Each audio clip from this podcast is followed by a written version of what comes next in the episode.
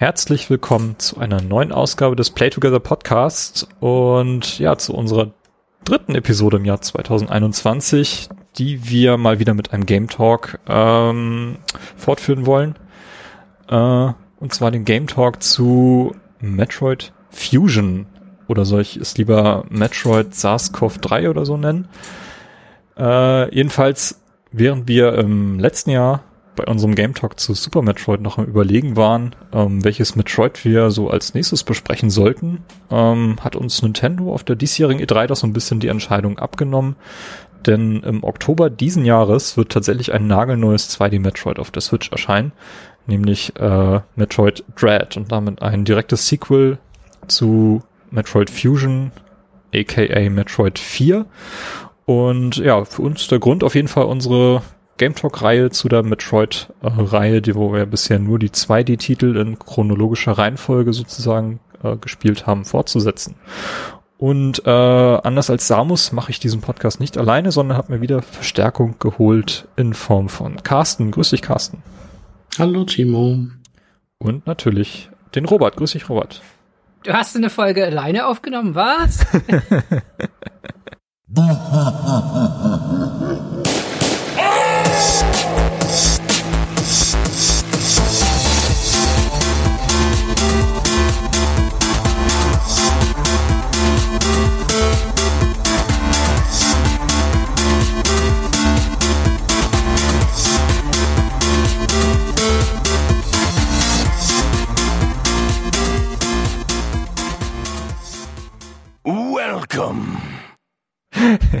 Ich weiß nicht, wann ihr irgendwann zwischengesprochen hättet, wenn ich jetzt einfach den ganzen Podcast alleine gemacht hätte.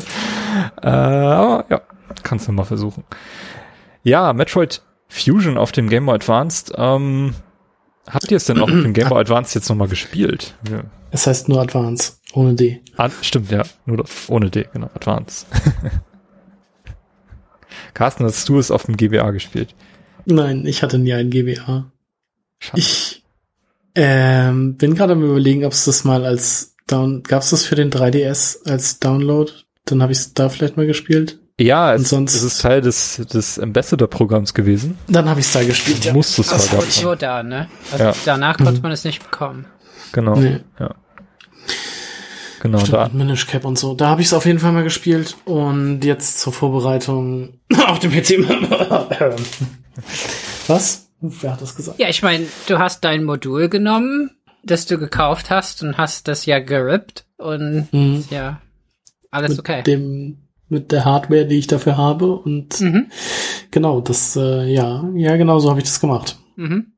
Ja, ähm, also 2002 war eine schwierige Zeit. Da hatte ich, äh, da bin ich in eine Mathe-Vorlesung aufgestanden, habe mich vom Physikstudium exmatrikuliert und ähm, das heißt, äh, ich hatte eigentlich vor, also da kam Game Boy Advance SP, wurde dann in der Zeit halt, äh, also es, es, kam an die Öffentlichkeit, also sie haben da äh, das gezeigt und ich war eigentlich sehr dafür, das zu kaufen.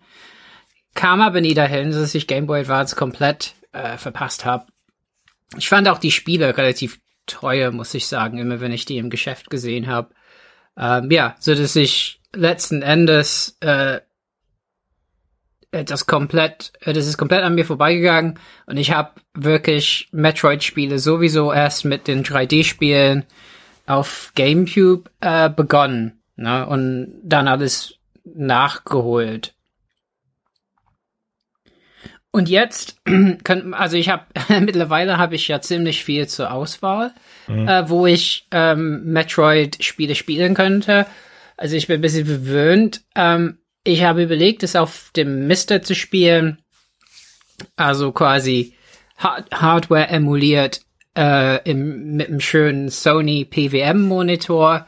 Ähm, aber habe dafür äh, mich dafür entschieden, das möglichst echt zu spielen äh, auf meinem Game Boy Advance mit Mod, äh, mit Beleuchtungsmod.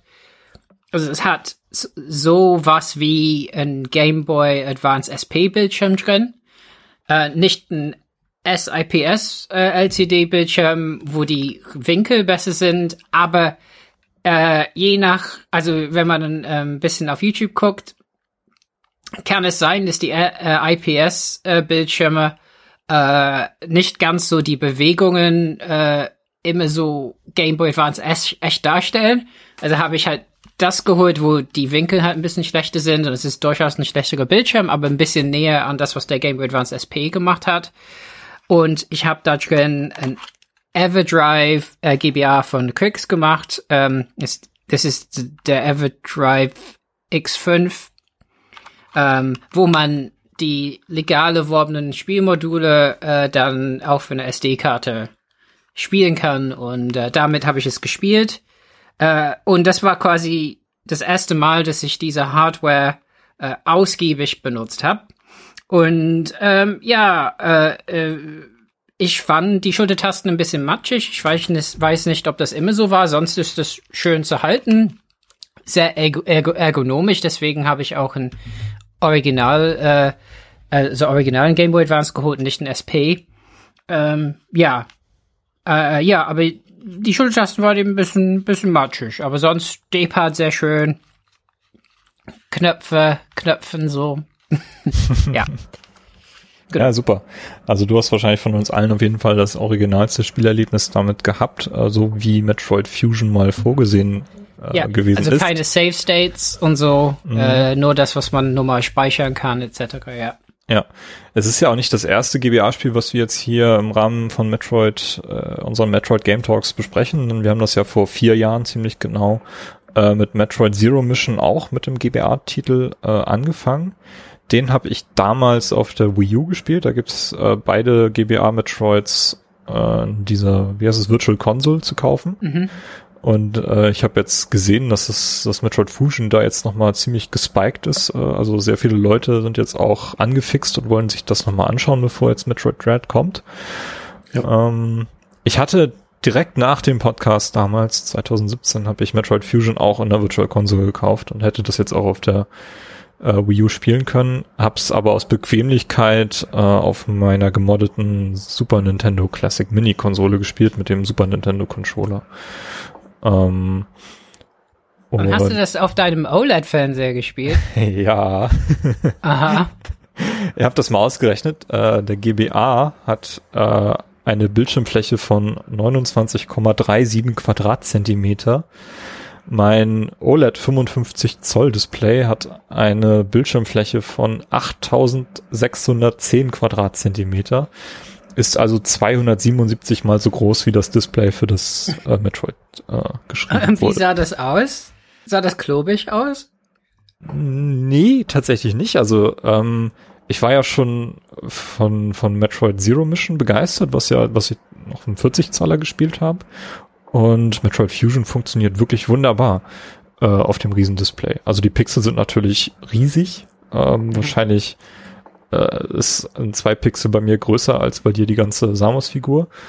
Aber äh, das passt. Also das kann man wirklich sehr, sehr gut genießen auf dem großen Bildschirm. Man verpasst auf jeden Fall nichts. Äh, man fühlt sich auch nicht erschlagen, wenn man nicht gerade zehn Zentimeter vor dem Bildschirm sitzt. Also das ist sehr, sehr in Ordnung, muss ich sagen. Ähm, also ja, also es hilft natürlich, dass, dass der GBA selber ein Widescreen-Display hat, ähm, so dass, dass man da auch die, die Breite gut nutzen kann von dem, von dem Display und ähm, die, die Bildschirme sind nicht zu klein, Samus ist nicht zu groß als Figur. Ähm, also man hat eigentlich das Gefühl, das spielt sich so wie Super Metroid halt auf dem Fernseher. Ähm, nee, also das, das hat sehr, sehr gut funktioniert und mit dem Controller sowieso. Der Super Nintendo Controller ist eigentlich perfekt, um auch GBA-Spiele zu spielen. Ähm, Schultertasten, äh, Knöpfe sind genug da, Steuerkreuz passt. Ähm, der Controller ist sowieso generell ähm, ziemlich perfekt für solche Sachen. Und äh, das, ja, hat eigentlich super gepasst und durch den äh, ich habe so, so ein, ich glaube von 8-Bit-Do ist das so ein, so ein Controller, der halt wireless ist, so dass ich dann nicht mit dem Kabel immer aufstehen muss ähm, und darüber halt auch die Möglichkeit habe, ins Menü von der Konsole zurückzukommen über eine Tastenkombination und dadurch halt auch ein Quicksave relativ schnell machen kann, ohne auf, aufstehen zu müssen, auf den Reset-Knopf von der Konsole zu drücken. Und äh, so konnte ich dann ja Fusion recht entspannt äh, durchspielen. Denn ein paar frustige Momente hat das ja durchaus doch gehabt. ähm, wo, wo, ich nicht so viel Bock hatte, jetzt ewig nochmal zu dem Boss zurückzurennen. Äh, äh, ich habe ich hab den, ich habe mein GBA äh, ausgemacht ein paar Mal. ich habe das auch, also, also nicht ausgemacht. Ich habe, ich war sehr froh, wieder dieses Quick Save, Quick Load Feature zu haben. Mhm. Weil sonst hätte ich mein GBA auch ausgemacht. Ja. Mehrfach. Das kann ich mir vorstellen. Ich hätte es wahrscheinlich auch ausgemacht. Äh, ich, ja, bin halt kein Speedrunner, der jetzt durch dieses Spiel durchmähen muss. Ähm, und äh, für mich ist es halt ein neues Erlebnis. Und ich möchte dann auch in der Lage sein, das Ende zu sehen, ohne mich jetzt eine Woche lang auf irgendeine super schwierige Stelle vorzubereiten. Und ich bin nicht mehr 15, äh, wo ich das vielleicht noch gemacht hätte. Aber ähm, ja, ich fand's, fand's teilweise echt herausfordernd, muss ich sagen. Ja. Ähm, tatsächlich ist es ja so, dass äh, das, das Spiel was November 2002, wie gesagt, auf dem GBA erschienen ist, acht Jahre nach dem Vorgänger Super Metroid und auch ein direktes Sequel zu Super, äh, Super Metroid darstellt. Ähm, Im Japan erst im Februar 2003 erschien, in einer Version, die dann auch schon auswählbare Schwierigkeitsgrade hatte. Also da gab es vom Start weg die Möglichkeit, das auf Easy oder Medium zu spielen oder normal, wie es da heißt. Und wenn man es durch hat, wird noch äh, der Hard-Modus freigeschaltet, so wie es dann bei Zero Mission, glaube ich, in unserer Version dann auch schon der Fall gewesen ist. Und der Schwierigkeitsgrad, den wir jetzt hatten, das entspricht dem normalen Schwierigkeitsgrad aus, äh, aus dem, was man in der japanischen Version auswählen kann. Äh, sonst hättest du Carsten die Möglichkeit gehabt, das auch noch auf Easy zu spielen und dann wäre man vielleicht ein bisschen einfacher durchgekommen. Verdammt, ich habe die japanische Version auch, ah. die ich gekauft habe. Ähm, ja, sehr schön. Verdammt, hätte also ich gewusst. Ich finde, es hätte jetzt nicht leichter sein müssen, nur bei einigen Bossen wäre ich halt, also bin ich halt, da hätte ich keine Lust gehabt, einfach den Weg nochmal auf mich zu nehmen. Mhm.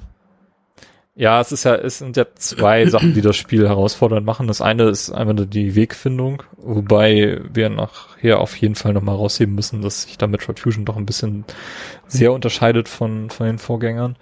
Und das zweite sind eben die, ja, die Bosse eigentlich, die, die ans Körperliche gehen oder vielleicht auch die, die Fluchtszene, die wir da nachher gegen den SAX haben, die ist auch ziemlich schwer, wenn man da nicht gut vorbereitet ist. Ähm, ja, das sind eigentlich zwei das Sachen, die, die da, ging eigentlich. die da, die da kommen. Ja. Genau. Ähm, erstmals erwähnt wurde Metroid Fusion am 23. März 2001 als ein neues Metroid für den GPA, wo auch nochmal betont wurde, dass, dass hier kein Port von Super Metroid geplant wird, den es dann ja auch nie gab. Ähm, was beim GBA durchaus erwähnenswert ist, weil die Konsole sehr, sehr viele Ports zum Super Nintendo bekommen hat. Also die ganze Mario-Reihe ist da nochmal gebracht worden. Ähm, Zelda, äh, Link to the Past wurde auf den GBA portiert. Ähm, aber Super Metroid halt nicht. Und ja, auf der E3 später in dem Jahr gab es dann auch die ersten Bilder äh, und den Namen. Es wurde da schon als Metroid 4, damals noch in römischen Ziffern, ähm, vorgestellt. Wobei die Grafik hier noch sehr, sehr rudimentär war ähm, und eher so auf Game Boy Color Niveau noch gewesen ist. Und erst ein Jahr später wurde es dann als tatsächlich Metroid Fusion dann nochmal auf der E3 2002 dann vorgestellt. Auch dann mit der finalen Grafik-Engine. Und es wurde von IGN sogar zum Best-of-Show-Titel äh, gewählt. Entwickelt wurde es wieder vom R&D One Team, die auch schon äh, Super Metroid gemacht hatten. Director war auch wieder der Yoshio Sakamoto und äh, produziert wurde es aber diesmal von Takehiro Itsushi. Ähm, Verkaufszahlen sind auch nicht verkehrt, ähm, gerade bei Mobiltiteln. Ähm, bis 2006 hat es sich in den USA fast eine Million Mal verkauft. Ähm, äh, liegt damit, glaube ich, in den Top 20 aller äh, Mobilspiele Plattformen übergreifend, inklusive PSP, äh, was ziemlich gut ist. Und genau, wurde später dann nur noch mal auf der Wii U Virtual Console äh, released, so wie eben Carsten, du hast es ja miterlebt als Teil des äh, genannten Ambassador-Programms für den 3DS. äh, die haben ja damals so einen Katastrophenlaunch hingelegt mit völlig überzogenen Preisvorstellungen haben den Preis dann nachträglich gesenkt und alle Leute, die ja, vorher schon den GB, äh, Quatsch, GBA, den 3DS gekauft hatten, äh, hatten dann, glaube ich, zehn oder so äh, GBA-Spiele geschenkt bekommen. Ähm, Waren es nicht zehn Spiele insgesamt? Irgendwie fünf GBA und fünf irgendwas anderes spiele. Mhm. Auf jeden Fall war es dabei. Egal. Es waren Spiele dabei, genau. Aha, genau. Das war auch die einzige Möglichkeit, wie man das Spiel auf den 3DS bekommen konnte. Äh, da später die GBA-Spiele nicht, äh, nicht nochmal released wurden in irgendeiner Form. Ähm, genau. Also ein echter Exot, beziehungsweise Student 3DS ja auch, glaube ich, mittlerweile verkauft. Ja. Spannende Geschichte auf jeden Fall. Ähm, insbesondere äh, habe ich mich gefragt, warum haben sie das Spiel auf dem GBA released und nicht auf einer großen Konsole? Habt ihr euch darüber mal Gedanken gemacht? Also Metroid Fusion, acht Jahre nach äh, Super Metroid. Auf dem N64 haben wir gar keinen Metroid gesehen. Und auf dem GameCube, mhm. gut, da gab es ja dann parallel den Release von, von äh, Metroid Prime, was ja dann bei Retro Studios entwickelt wurde und auch den viel größeren Impact gehabt hat, meiner Meinung nach. Ähm, mhm.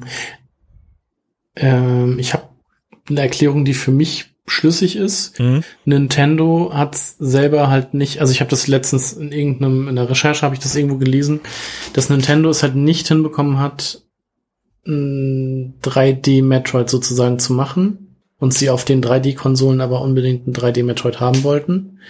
Deshalb gibt's quasi auf dem N64 keins und erst auf dem GameCube wieder, was ja aber auch nicht von Nintendo entwickelt wurde. Mhm. Und deshalb denke ich, dass sie dann auf dem GBA quasi nochmal die Möglichkeit hatten, ja ein 2D-Metroid zu machen und das ja auch quasi können. Also, weil sie es bisher immer so gemacht haben. Und sie hatten halt keine richtige Idee, wie sie das in 3D selbst umsetzen sollen. Ja, beziehungsweise ich weiß nicht genau, wann die Idee zu Fusion entstanden ist, ähm, ob die nicht vielleicht sogar länger schon irgendwo lag äh, und jetzt einfach mhm. nur mal umgesetzt wurde. Und man, äh, gut, den, den, der Gamecube, der hat sich auch da so ein bisschen ausgezeichnet, dass du halt dieses Verbindungskabel zum GBA hattest. Und äh, da gab es eine ganze Reihe an Spielen, die daraus Nutzen gezogen haben. Und Metroid mhm. Fusion bietet ja auch an, dass äh, man das mit Metroid Prime verbindet, um dann zum Beispiel den Fusion Suit in, in Prime freizuschalten. Ähm, Gut, aber das ist ja Genau, das ist, aber das. Ein kleines Gimmick. Das ist ein kleines Gimmick, aber dadurch haben sie so ein bisschen Synergien geschaffen, um die Spiele sich Kein Mr. Tingle. Kein Mr. Tingle, genau. Äh, um, um da so ein bisschen Synergien eben zu schaffen und sich gegenseitig äh, zu pushen. Und sicherlich haben auch etliche Leute zugegriffen bei, bei beiden Titeln oder sich extra ein GBA jetzt für Metroid Fusion gekauft, weil das ja wirklich auch eine Reihe ist, die, die sich auf jeden Fall Credits aufgebaut hat auf dem Super Nintendo spätestens. Mhm. Ja. Ja, und auf dem N64, äh, da haben sich 2D-Titel ja wirklich schwer getan. Da wollte man ja nur 3D haben. Ähm, es gab ja wirklich nur, also die 2D-Titel kann man auf einer Hand abzählen gefühlt. Ähm, da gab es ein spätes Kirby-Spiel, da gab es ein Yoshi, aber sonst musste alles 3D sein und vielleicht wollte man auch deswegen kein, kein Metroid portieren, wenn es nicht richtiges 3D bieten konnte. Mhm. Was eigentlich schade ist. Also das hätte ich vielleicht schon gerne gesehen. Da so ein, so ein Metroid aller Samus Returns auf dem 3DS mit coolem 3D-Hintergrund, äh, wo man auch in die Tiefe gucken kann. Das äh, ist ja erst jetzt sp viel später dann wieder interessant geworden.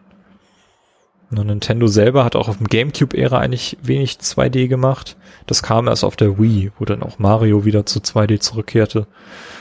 Ähm, und jetzt, ja, spätestens jetzt, wo, wo Metroid Dread nun wirklich kommt, was ja auch ewig lange in Entwicklung gewesen ist und viele Phasen durchlaufen hat, ähm, was jetzt auch als klassisches 2D-Spiel wieder kommt, mit, mit, tollen Hintergründen.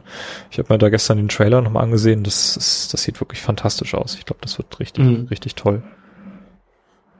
Ja. Ich meine, man muss sich einfach vor Augen führen, dass für die Leute, die vielleicht erst um die Zeit, wo das Spiel rauskam, ne, so anfingen, überhaupt Spiele wahrzunehmen. Aber es, es war eine Zeit, wo Nintendo noch so Big Player in Sachen Grafik war, ne? Also, wo die wirklich Konkurrenz, also mit Sony und äh, Sega und dann später Microsoft irgendwie, also die wollten den Konkurrenz bieten. Und klar, also 2D war halt irgendwie also hat man bei Sega Saturn gesehen. Das war halt irgendwie die Vergangenheit. Ähm, ich finde es auch bezeichnend letzten Endes, dass man heute sagen kann, okay, Metroid Dread ist halt 2D und das ist irgendwie kein Problem. Mhm, ja, also genau. dass die Leute nicht irgendwie sich wahnsinnig aufregen, sagen, was ist das? 2D, das ist ein Kinderspiel. Oder so, das, das kommt gar nicht mehr. Ähm, aber damals hätte es die Reaktion sicherlich gegeben. Ähm, ja. Ich glaube allerdings. Mhm. Mhm. Also halt diese Retro-Bewegung gab es auch noch nicht, ne? Es ist ja erst später halt entstanden, dass man gesagt hat, also Retro-Spiele 16-Bit-Ära und so war schon was Tolles und so, ne? Ja, auf Obwohl ich nicht weiß, ob Nintendo da so drauf Wert legt. Und ich muss auch ganz ehrlich sagen, wenn es nicht so Entwicklungsprobleme oder was weiß ich bei Metroid Prime 4 geben würde, dann glaube ich nicht, dass wir ein Metroid Dread gesehen hätten. Also zumindest nicht jetzt. Vielleicht irgendwann später. Ja, Nintendo hat sich halt grundlegend gewandelt mit der Wii, ne? Die haben halt gemerkt, die müssen da gar nicht mehr, die sind quasi ausgestiegen aus dem, aus dem Rennen um die heiße Grafik, ne?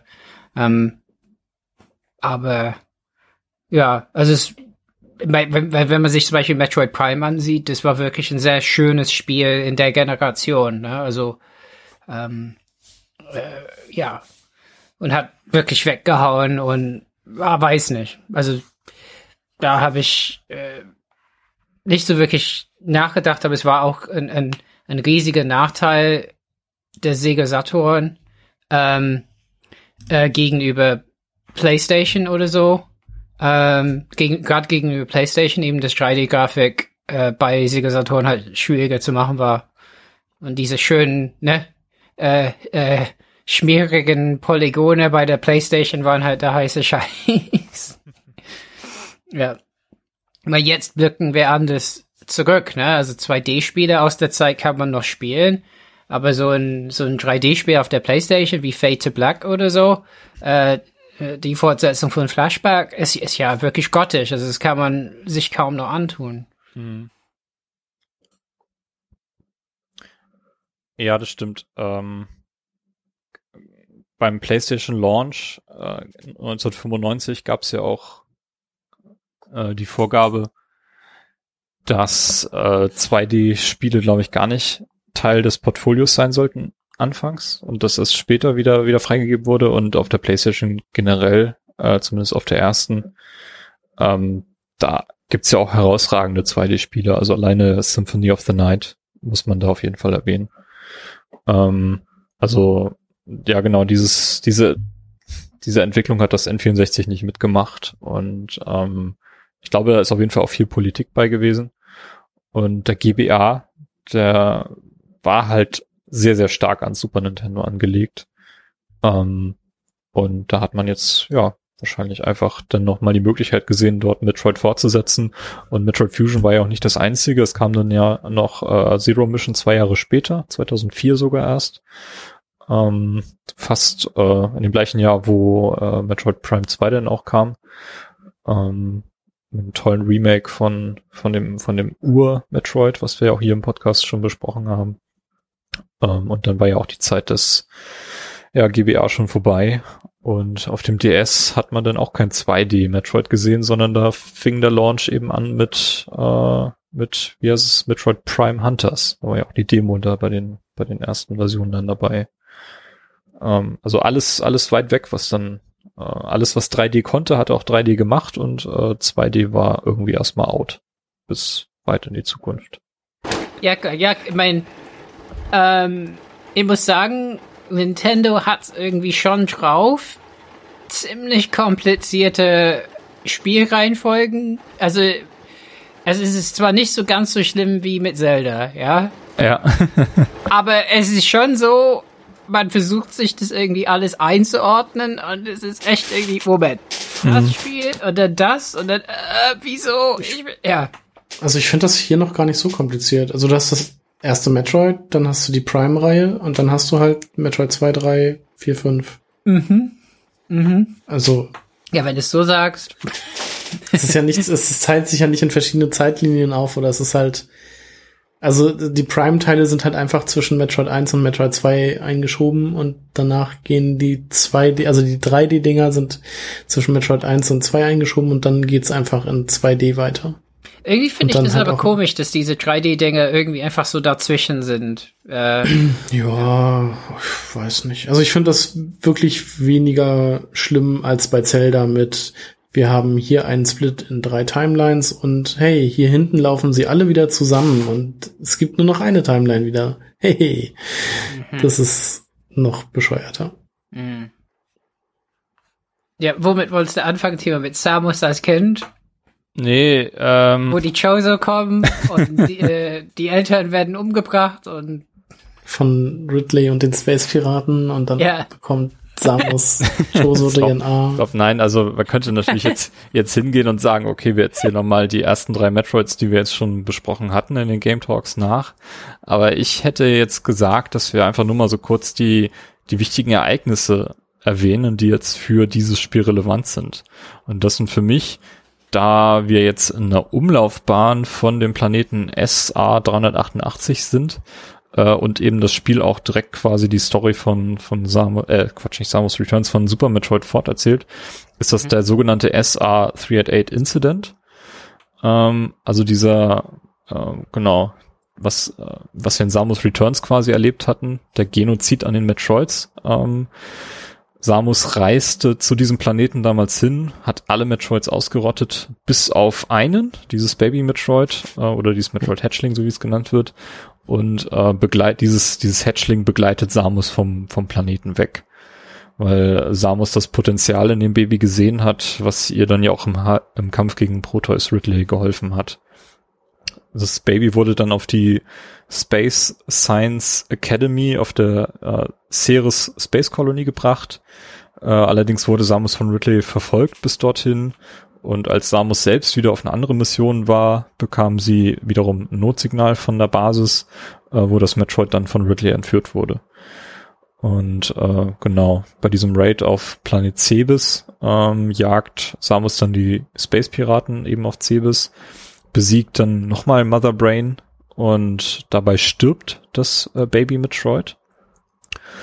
Ähm, und ja, das sind eigentlich so die relevanten Ereignisse, die, die wir, die wir jetzt hatten. Und man könnte jetzt natürlich noch Other M hier mit einbringen, weil Other M sehr viele Story Arcs oder Elemente aus, aus Fusion quasi aufbaut, sozusagen als Prequel. Ähm, da habe ich mich jetzt allerdings nicht so sehr eingelesen, weil ich jetzt im Nachhinein doch sehr viel Lust bekommen habe, ASM nochmal zu spielen, weil ich es eben noch gar nicht kenne. Ähm, aber ich denke mal, das ist auch jetzt bis auf das, was vielleicht einzelne Charaktere jetzt noch angeht, auch nicht so sehr relevant an dieser Stelle, weil äh, Fusion kam nun mal deutlich vor Other M raus und äh, greift erstmal so die Story von von den beiden Vorgängern insbesondere auf. Äh, von daher sollte das meiner Meinung nach so passen wenn man diese Ereignisse insbesondere um dieses Baby Metroid so ein bisschen im Hinterkopf hat.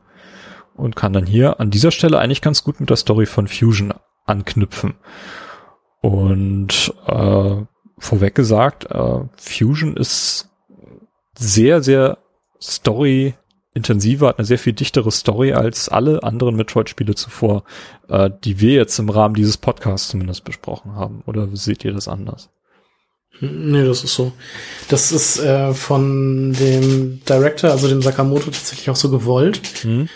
Weil der mit Fusion das quasi schon angefangen hat, was er nachher mit äh, Other M sehr viel weitergetrieben hat, sozusagen. Er wollte den Charakteren mehr, mehr Tiefe geben. Ähm, was ihm durch Other M vielleicht nicht so wirklich gelungen ist, obwohl er von seiner Story, wie er das erzählt, immer noch sehr überzeugt ist. Äh, das bekam bei den Fans ja nicht so gut an. Ich muss tatsächlich auch sagen, dass es mir vorher besser gefiel, als quasi es nur so eine Art Environmental Storytelling gab und nicht eine richtige Story, wie die erzählt wird. Mhm. Wobei mich das jetzt bei Fusion noch nicht so, so richtig krass gestört hat. Äh, ich muss sagen, dass es für mich ähm, wie ein Experiment wirkt, was für mich sehr, sehr gut funktioniert hat. Denn es ist nicht einfach nur eine Story, die erzählt wird, sondern es sind viele äh, Story-Elemente, die im Gameplay aufgehen oder auch vom Setting, was einfach sehr, sehr gut ins Gameplay integriert wird und was dadurch für mich sehr viel Sinn ergibt. Und das fängt schon äh, gleich am Anfang an, äh, wo ja klassischerweise in jedem Metroid erstmal die Grundprämisse geschaffen werden muss, dass Samus ihrer Kräfte beraubt wird. Und das macht äh, Fusion meiner Meinung nach sehr, sehr geschickt. Also sehr geschickter als eigentlich alle mhm. anderen Spiele zuvor. Im Gegensatz zu Other Da weiß ich tatsächlich immer noch nicht, wie es ist. Ähm, aber hier ist es ja so, dass die Story eben erneut auf dem Planeten SR388 beginnt, wo jetzt äh, ja, wissenschaftliche Untersuchungen stattfinden. Samus ist hier mehr also als Bodyguard von Research Team unterwegs und sie werden dann von einem Hornot angegriffen, das Samus dann tötet und äh, wir sehen dann aber in einer Zwischensequenz oder in der Introsequenz, wie aus diesem, diesem Gegner ein, ein gelbes Wesen, ein etwas, ja, et, irgendwo etwas Gelbes aufsteigt und in Samus Körper eindringt. Mhm. Und äh, ja, Samus spürt dann erstmal nichts, äh, verliert allerdings auf dem Weg zurück zum Labor ähm, in ihrem Schiff das Bewusstsein. Das Schiff crasht. Ähm, sie wird allerdings, allerdings durch einen Escape-Pod gerettet, das dann geortet werden kann und ja, später wird dann äh, ja identifiziert, dass es sich bei diesem Wesen, was sich in ihr eingenistet hat, um das ja, Parasite X handelt oder was dann zu fortan als X bezeichnet wird. Also sozusagen eine Form des ja, Coronavirus, wenn man so möchte. Äh, weshalb ich äh, eingangs auch äh, ja da diese Parallele versucht habe zu ziehen. Ähm, das Ganze ja gipfelt denn ja darin, dass ähm, irgendjemand auf die Idee kommt, äh, sie mit äh, ja mit den Überresten ihres mit Baby Metroids, wo anscheinend noch DNA aufgehoben wurde, daraus einen Impfstoff zu entwickeln, sie damit zu impfen und mit Hilfe dieser dieser Vakzine ähm, hat Samus nun plötzlich zum einen Superkräfte, ähm, also sie hat äh, sozusagen einige Kräfte von dem Metroid übernommen, ähm, kann jetzt ist jetzt nicht nur immun gegen dieses gegen diesen Parasiten, sondern äh, zieht sogar Lebensenergie und äh, ja, Raketen aus aus aus diesen diesen diesen Viren, wenn sie denen entgegentritt, hat aber auf der anderen Seite das Problem, dass dass sie sehr sehr empfindlich gegenüber Kälte ist, ähm, weil die Metroids eben auch kälteempfindlich sind. Und äh, zudem ja, mussten bei dieser Operation zuvor bereits Teile ihres Anzuges ähm, ihr entnommen werden, weil die halt auch ähm, ja, infiziert waren. Ähm, deswegen bewegt sie sich in diesem Spiel nur mit dem mit diesem sogenannten Fusion Suit fortan fort. Ähm, und dieser Anzug, die Überreste ihres alten Anzuges, ähm, verbleiben erstmal auf einer wissenschaftlichen Station. So, das ist erstmal so die Prämisse.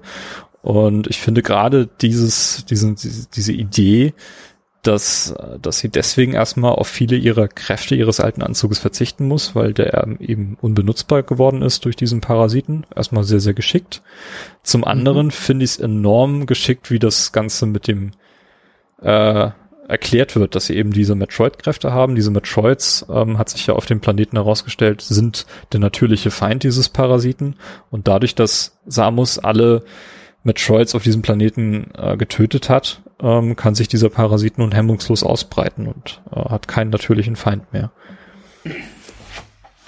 Ähm, also, ich, ja? Aber zwei Sachen sind mir aufgestoßen, auf, nee, eine Sache aufgestoßen, eine Sache aufgefallen. Okay. Das erste ist, das Spiel fängt ja an mit Samus, wie die halt in die Asteroiden einfach so reinfliegt, ne? Ja. sie ist, sie ist wirklich nicht so eine Vorbilds äh, äh, Kopfgeldjägerin, ne? Also die, die ist so, oh, da ist so ein Parasit in mich reingeflogen, YOLO, ich steig einfach in mein, mein, mein Schiff und flieg mal rum, uh, und dann, also es hat irgendwie für mich auch was Witziges, so wie sie da einfach so äh, irgendwie äh, am Steuer irgendwie so auf einmal nicht mehr kann. Ähm, also ein bisschen unvorsichtig war das schon. Ich weiß nicht, ob das so wirklich meine Vorstellung von Samus äh, entspricht. Äh, und ich finde, damit ist sie ein bisschen halt so wie die Idioten bei Prometheus, ähm, ähm, beim Film Prometheus, die halt irgendwie auch so, so fragwürdige Entscheidungen treffen. Und da ist mir aber auch mit dieser Geschichte von Metroid und Parasiten X auch so ein bisschen, es ist eigentlich, das greift ja die Geschichte von Prometheus auch ein bisschen vor, worauf Ridley Scott so gekommen ist, ne, dass letzten Endes, ja, die Aliens oder so so eine Art genetische Vernichtungsmaschine waren oder sowas, ne? Ähm, also die Idee, finde ich, ist auch ziemlich solide dann ähm, äh, in Science Fiction. Also ja. das irgendwie genetisch die Metroids letzten Endes halt hergestellt worden, ähm, um eben Parasiten äh, äh, zu töten. Ja. Wobei ich glaube auch, dass die Ex-Parasites auch von den Choso entwickelt, mhm. erfunden wurden und die Choso dann die Metroids entwickelt haben, um die Ex-Parasites ja. zu, zu also, töten. Letzten Endes, die Choso waren wirklich, wirklich ziemlich dumm. Ja, und die sagen. Metroids waren dann halt das Ende der Choso. So. Ja. Das ist halt irgendwie, ja, hm. nicht ganz so gelaufen wie geplant. Mhm. Ja, ja also es ist eigentlich Prometheus und, ja, äh, ja. und so. Ja. Hat, hat irgendwie was, was Menschliches auch, ja. Ich glaube, Menschen würden auch solche Fehler machen oder haben es auch schon in der Vergangenheit in kleineren Maßstab gemacht. Ich erinnere nur an diese Riesenfrösche in Australien, die da irgendwie alles niedergemetzelt haben, weil sie keinen natürlichen Feind hatten und so. War, oder die, die grauen Eichhörnchen in Großbritannien. Oder ja, genau. Ja. Äh, sind Anacondas nicht auch so ein Ding, das Menschen gemacht wurde? Oder Irgend so eine Würgeschlange? Nee, das ist eine Anaconda, oder? Äh, das weiß ich jetzt nicht, aber klingt plausibel. Ähm, ich, ich, war mal im Urlaub auf den Azoren und da hat sich auch irgend so eine eine Schlingpflanze mit riesigen Blättern, die einfach unfassbar schnell wächst, ausgebreitet, weil die irgendein Tourist mal mitgebracht hat ähm, und die einfach die ganze Fauna äh, ja überstrahlt und jedes Jahr bekämpft werden muss. Es erkennt, kennt man ja auch aus Deutschland, da gibt es durchaus auch solche solche Pflanzen, die ja plötzlich alles dominieren und die natürliche Fauna äh, ja wird unterdrückt. Ähm, also da, da gibt es durchaus Beispiele aus der aus der Realität Menschen gemacht. Äh, das ist nicht so weit hergeholt, macht aber in diesem Fall irgendwie für mich sehr viel viel Sinn. Das ist zwar irgendwie ein neuer Gegner, der der jetzt hier überlegt wurde, aber ähm, es ja macht total Sinn. Also das ist ja so, dass wenn du jetzt diese äh, Gegner triffst, die mit diesem Virus infiziert sind oder von dem Virus halt nachgebildet werden, der kann sich ja auch quasi physisch äh, als, als sein Wirt ähm, reproduzieren, wie wir noch später lernen. Äh, wenn du einen Gegner besiegst, dann fliegt das Virus frei rum. Du kannst es einsammeln, dadurch Heilung oder eben äh, Munition bekommen. Oder wenn du zu langsam bist, äh, häufig passiert es dann, dass der sich in einen neuen Gegner morpht oder halt noch mit anderem Virus äh, was auch dort irgendwo rumschwirrt, dann äh, verschmilzt und einen stärkeren Regner erzeugt. Das heißt, du hast mhm. entweder die Möglichkeit eben, ja, dich zu stärken oder wieder eine neue Herausforderung zu bekommen. Und das, ja, finde ich einfach sehr, sehr cool gemacht. Und du hast das Problem nicht mehr, dass du ständig irgendwie Medipacks und, und Raketen aufsammeln musst, wie noch in Super Metroid, sondern das wird alles hier quasi mit, mit eingebaut. Und das, das finde ich irgendwie ein sehr, sehr cooles Spielelement, was sie daraus gesponnen haben. Und äh, das meinte ich mit, dass eigentlich die dieser Aufhänger von von Metroid Fusion sehr sehr geschickt ist, was das Ganze angeht und auch mit dem Gameplay eben verschmilzt. Ja, das stimmt. Wobei in, haben in Metroid Super Metroid nicht auch Gegner Heilung fallen lassen oder waren das immer nur diese komischen Viecher, die aus diesen Röhren gekommen sind? Nee, ich glaube, das waren schon alle, was man halt Elemente, die man eben einsammeln musste. Und ähm, hm. hier ist es halt das Virus, äh, was vorher diesen ja, Gegner geformt hat. Und, ja, ja. und die sind nicht so nervig rumgeflogen. genau. Ja. ja. Also das Design dafür, also das Design für das Rumfliegen um dich, ist sehr geschickt, so wie so eine Fliege, was man halt nicht irgendwie erwischen kann oder so hat jemand tolle Programmierarbeit geleistet da. Mhm. Weil immer da, wo man hinspringt, dann ist es schon weg. Nein, ich brauch, ich brauch Health, ich sterb bald. Ah. Ja, also das kann, da kann, da kann man sich teilweise sehr, ja, wird, ist man teilweise ziemlich genervt oder auch verzweifelt, wenn man, wenn man nicht mehr viel Lebensenergie hat, aber noch was braucht. Gerade wenn man so einen Boss erlegt hat äh, und dann nochmal die die Virushülle äh, abschießen muss von dem freigelegten Virus, ähm, äh, ist man meistens an dem Punkt, wo man unbedingt Heilung braucht und dort eben Heilung bekommen kann an dieser Stelle die dann aber erstmal von dir wegfliegt und dann musst du dann doch mhm. äh, ja, recht dick geschickt nochmal anstellen, um nicht denn da drauf zu gehen, wo du den Boss ja, eigentlich schon besiegt hast. möglich äh, zu sterben, indem man nach nach diese diese diesen rumfliegenden Partikeln äh, zu springen und dann trifft man diese komische Hüllengeschichte des Bosses und mhm. ja. Ja. Ja, übrigens sieht man in Samus Returns in einer Post-Credit-Scene, äh, wie sich dieses Hornode äh, dort mit dem X äh, infiziert. Mhm. Äh, das hüpft da irgendwie rum äh, auf der Leiche von, von Ridley, findet seine Klaue und infiziert sich dort. Also da haben sie jetzt so in dem 2017er Remake von dem Gameboy-Spiel noch so ein kleines äh, Gimmick eingebaut, um eben hier schon mal ein bisschen Foreshadowing auf äh, Fusion zu machen was ich ganz cool finde. Ich meine, ich habe die Szene damals auch gesehen, aber äh, natürlich nicht verstanden, weil ich Fusion zu dem Zeitpunkt noch nicht kannte. Wobei das von den Fans da, damals ja dann auch so aufgefasst wurde, dass es von ähm, Metroid Fusion auch ein äh, Remake geben könnte. Richtig, genau. Das wurde auch gepitcht von Mercury Steam, die das äh, Samus Returns Remake gemacht haben. Und äh, die haben ja jetzt auch äh, quasi den Dread-Auftrag bekommen gehabt und äh, mhm. haben das stattdessen ich, gemacht. Ich Nee, war das nicht so, dass die Stadt äh, Metroid Fusion dann das Ah, richtig, so war's, genau. Remake ja, gemacht haben? Genau. Stimmt, die hatten, die, die wollten erst Fusion remaken und haben dann gesagt, nee, macht mal lieber Samus Returns oder Return of Samus, ja. äh, wie das Game ist. Samus Returns. Genau, das Game-Spiel ist Return so, of Samus. Ja, Return of Das, das durften sie ja. machen. Genau. Genau. Was sagt ihr zu dem Fusion Suit? Ich finde ihn ja tierisch hässlich. ja, stimme ich zu. Ähm, ich finde das Cover von dem Spiel, das Gameboy-Cover, finde ich fürchterlich hässlich. Also hm. das, das, das Bei mich das, ähm, der Fusion Suit, obwohl das Gameboy-Cover, das geht eigentlich einigermaßen. Also gibt hübscheres, klar, aber ähm, nee, dieser Fusion Suit, der da hat ich mich dann auch nochmal gefragt, so wie ist denn überhaupt wie sieht Samus eigentlich überhaupt aus? Also, ich meine, sie hat ja diese Shoso-DNA, damit sie halt auch diese, diese Anzüge tragen kann und sowas und sich auch in diese Bälle verwandeln kann und so, aber so, wie, wie sieht denn dieser Anzug aus? Wann, wo hört denn der auf? Hat die, wie beim Master Chief quasi auch nochmal unter diesen ganzen Platten auch nochmal so eine, so eine Rüst, so eine, so eine normale Rüstung, die dann halt, also nicht ihr Zero-Suit sozusagen ist, sondern halt da ja, dieses Gelbe, wo dann nachher dieser Fusion Suit quasi drüber liegt, dieses blaue Gummizeug und so. Das, das ist mir irgendwie nicht so richtig klar geworden. So was von ihrem Anzug wurde denn jetzt eigentlich entfernt? Welche Sachen?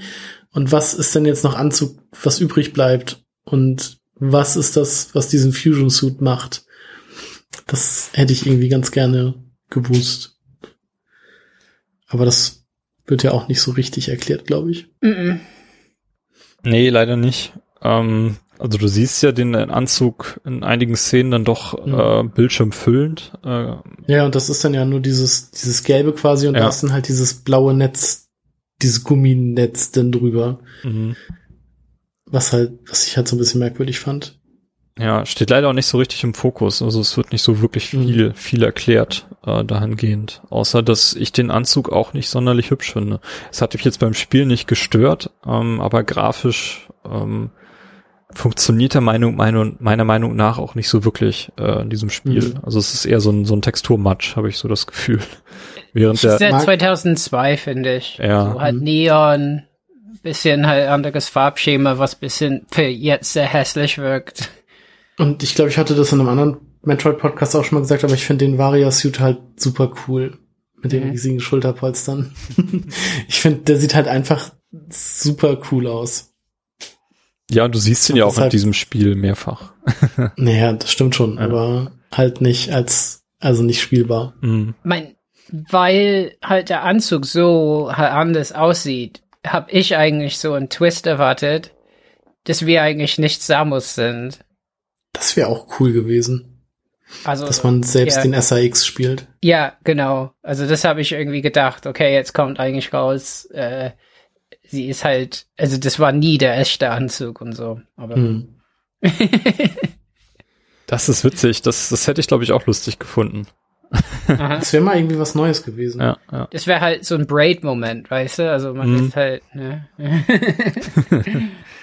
ja. Ja. Okay, äh, fahren wir in der Story fort. Ähm, also Samus regeneriert sich nach dieser, nach dieser Geschichte und wird später zur Biological Space Laboratories Research Station, kurz BSL äh, genannt, gerufen. Also eine, eine ja, Raumstation, die um diesen SR-388 kreist. Aber wir haben nicht mitbekommen, woher die ein neues Schiff bekommt. Das hat mich interessiert. Das, ja, das haben wir, das, das, das wird leider nicht erklärt. Und das, das Schiff also sieht auch. man kann es sich nachher herleiten, dass sie es halt auch von der Galactic Federation bekommt. Wahrscheinlich, ja. Aha. Aber. Also, äh, naja, das ist schon so, weil ja dann quasi eine Federation KI an Bord dieses Schiffes ist. Mhm, mh, mh. Mhm. Ist auch so ein bisschen Worldbuilding. Also ist das so ein Standard-Raumschiff-Typ, den sie da fliegt, oder ist das doch etwas, was nur sie hat? Ähm, so, so, keine Ahnung, äh, mhm. weil sie ja auch so, ein, so ein Einzelgänger ist. Äh, das, das fehlt so ein bisschen an Worldbuilding Building in der gesamten, ähm, im gesamten Metroid-Franchise meiner Meinung nach noch. Ich weiß nicht, wie sehr nachher noch die Metroid-Spiele da vielleicht was anderes aufmachen. Ähm, sie hat ja auch immer wieder neue Schiffe, also. Ja, aber die sehen halt alle irgendwie so ein bisschen, bisschen ähnlich aus und meiner Meinung nach sind die Schiffe auch nicht hübsch. Also ich mag dieses Raumschiff-Design eigentlich nicht so sehr. Ich mochte das aus Super Metroid sehr gerne. das, das, ist, glaube ich, auch das, was sie ja. in Metroid Prime hat. Mhm. Am Anfang oder so ähnlich. Weil ich glaube, die Prime-Schiffe erinnerten immer so ein bisschen an die Schiffe aus Metroid 1, 2 und 3. Mhm. Bin mir da aber auch nicht hundertprozentig sicher. Also ist es in diesem, in dem Metroid-Franchise so, dass es wie bei Star Wars ist, dass, dass jeder Bösewicht so sein eigenes Raumschiff-Design hat? Oder, oder ist es eher so, dass das so der Golf unter den Raumschiffen ist und mhm. jeder, der irgendwie irgendwo hinfliegen will, hat halt das Ding. Ja. mhm. Ja. Aber naja, gut. Ähm, genau, zu dieser Station wurden eben die Lebewesen ähm, hingebracht äh, von SAR 388, äh, eben als auch die Überreste ihres alten Anzuges. Und ähm, hier erfahren wir dann durch ihren Computer, äh, der sie an ihren früheren CEO Adam, äh, Adam Malkovich erinnert, ähm, und welchen sie nun einfach nach ihm benannt hat, äh, dass alle Wesen auf dieser Station mit X infiziert sind mittlerweile und eben, dass X auch Kopien ihrer Wirte herstellen kann. Und hier kann man auch so ein bisschen dann schon vorahnen, was wohl passieren wird, weil Anzug liegt da, der hat auch irgendwie Kontakt mit dem Virus gehabt. Ähm, würde mich jetzt nicht wundern an der Stelle, wenn wir auch auf ein ja, Samus-ähnliches Wesen treffen, was aus diesem Virus erzeugt wurde. Und das ist ja dann auch der Fall äh, in Form von diesem sogenannten SAX. Äh, also kann ich nur sagen, wieso haben die sich nicht Xamus genannt. Xamus. Wieso? Wieso? Oder Samux. Ich mein, hallo? Das, das, ist, das ist da, das liegt da für euch. Ja. Wer hätte das? Nee, ich finde SAX schon ziemlich gut. Ich glaube, ja. Samux oder Xamus, das wäre schon irgendwie. Also, seltsam. ja, ja, ja. Ich meine, im Englischen geht's besser als, äh, aber ja, ja, ja. ja. Also, ja. Xramus. Ja, aber äh, ich habe mir gedacht, so SAX, das ist wirklich wie, ein, äh, wie eine Krankheitsbenennung. Ne? Also. Ist es ja auch. mm. Ist es ja auch. Im Grunde ja. Ja. ja. Genau.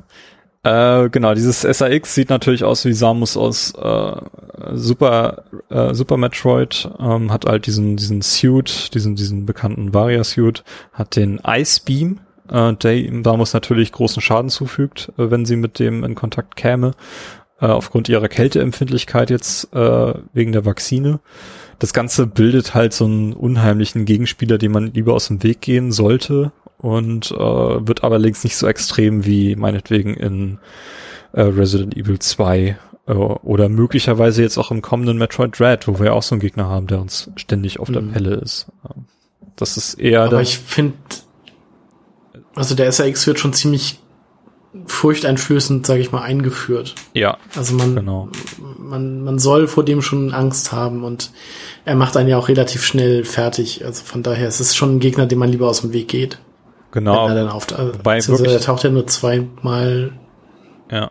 Also dreimal auf, sag ich mal. Er taucht eigentlich, also du wirst halt, glaube ich, erst zur Spielmitte oder im letzten Spieldrittel wirklich erstmal erstmals mit ihm richtig konfrontiert. Vorher sind das eigentlich Mhm. alles so Szenen, wo ihr euch räumlich auf jeden Fall getrennt seid.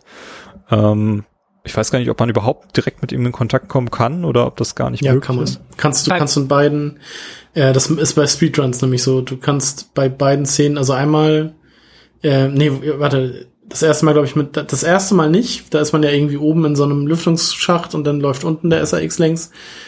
Ähm, und beim zweiten Mal aktiviert er ja die Superbombe und in dem, als, mit, als er die Superbombe aktiviert, kann man schon mit ihm, ihm quasi Ja, das habe ich gemacht. Kontakt bin, bekommen. bin getötet worden.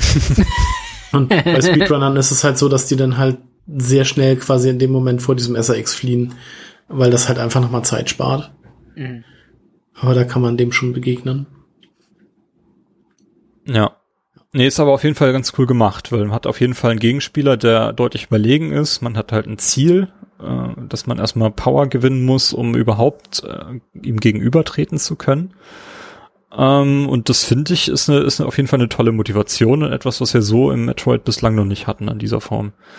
Ähm, Mhm. Und äh, ja, ultimativ heißt es ja vielleicht auch, dass wir in diesen Anzug dann auch zurück können irgendwann, äh, wenn wir die finale Konfrontation hinter uns haben. Also es war so, wenn das so, so das, woran ich gedacht hatte, als ich ihn das erste Mal gesehen habe. Könnte auch Metroid Anzugsneid heißen. Ja, natürlich.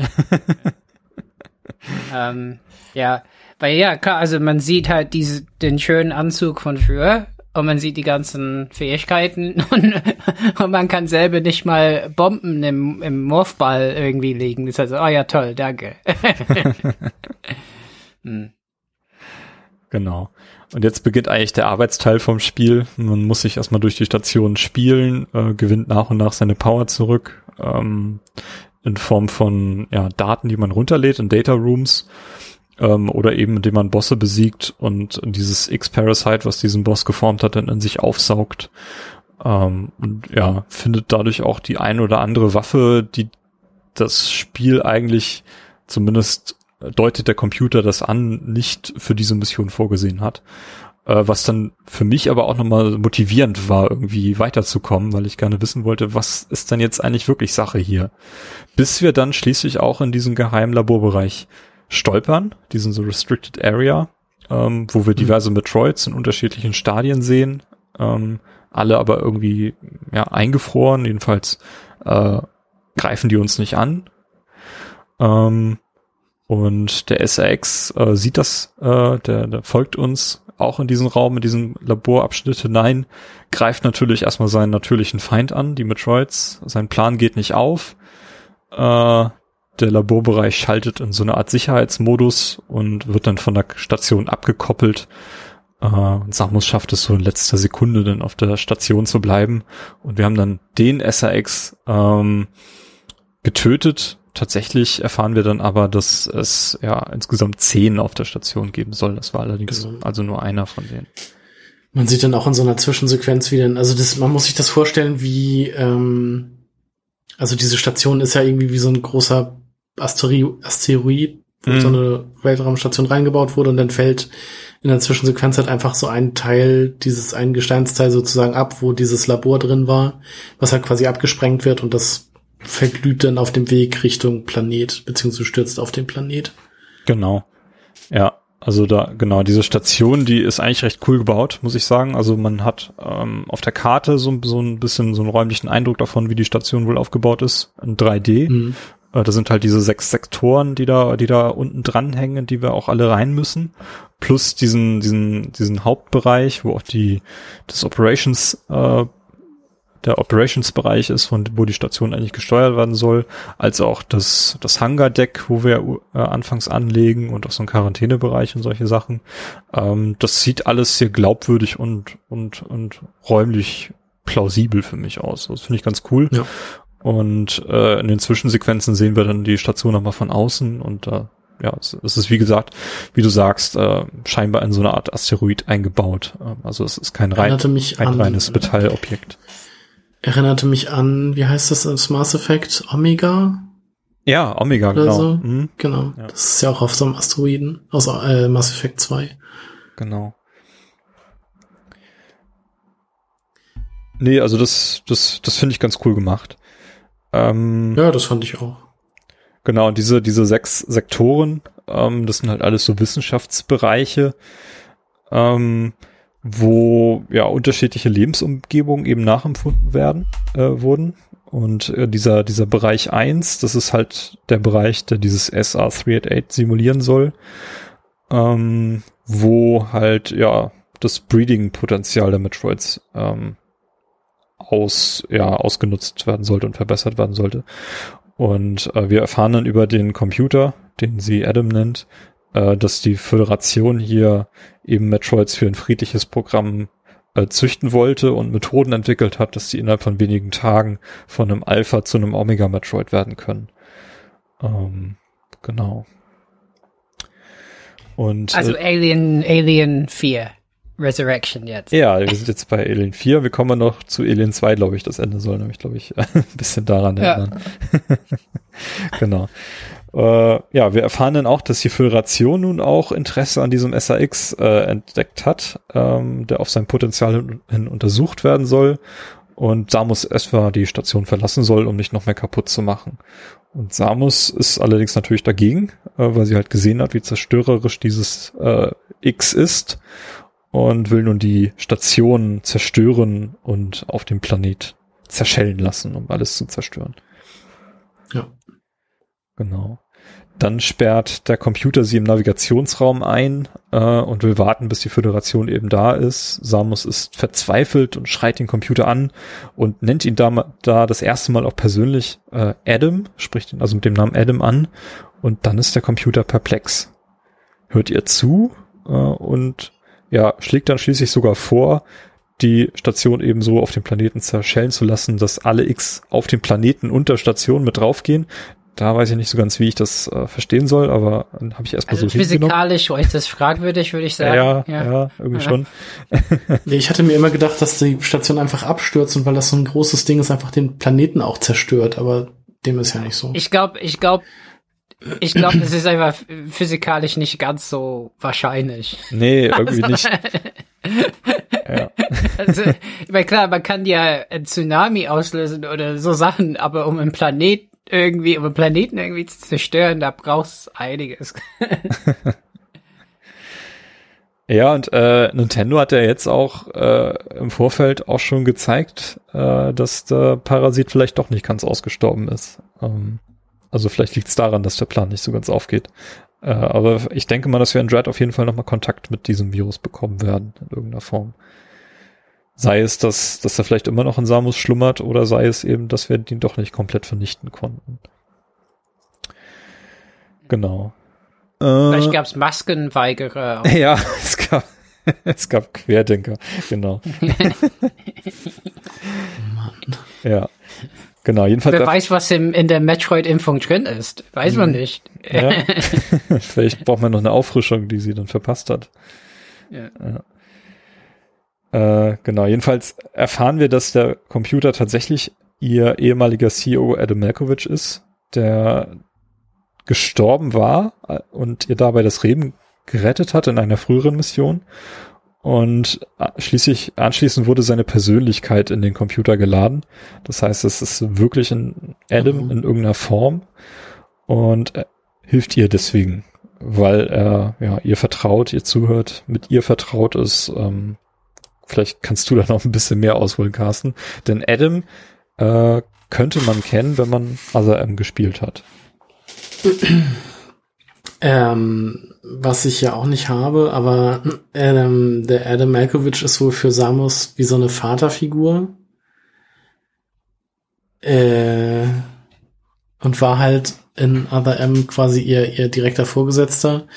Und ähm, was ich jetzt so aus der Story von Other M. irgendwie noch mitgenommen habe, ist so, dass immer hat er sie, glaube ich, immer so gefragt, wenn in so einem Mission Briefing war, so any objections, Lady, wo so spricht der Computer sie ja irgendwie nachher auch noch mal an, wo sie dann auch erkennt, dass das denn tatsächlich Adam ist, hat haben halt irgendwie alle anderen aus dem Squad, was weiß ich, immer den Daumen hoch gezeigt und Samus war dann die einzige, die immer den Daumen runter gezeigt hat und das war irgendwie so ihr, ihr Ding bei ihm. Aber trotzdem war irgendwie wie so eine Vaterfigur für sie und ich, ähm, ja, größer bin ich da jetzt leider auch nicht drin in der Story. Mhm. Äh, dafür müsste ich wahrscheinlich wirklich Other M gespielt haben, weil ich muss auch ganz ehrlich sagen, ich habe mir noch mal seine Story quasi auf auf dem Metroid-Wiki durchgelesen und ich habe quasi alles schon wieder vergessen, weil es irgendwie komplett belanglos war.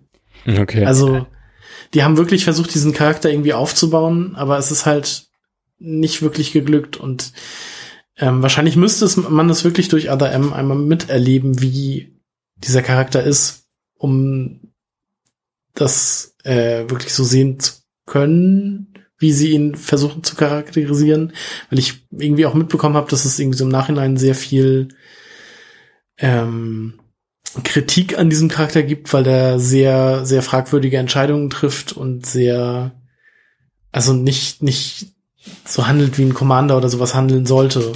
Deshalb, ähm, ja, mhm. immer so ein bisschen fragwürdig. Robert, du wolltest was sagen?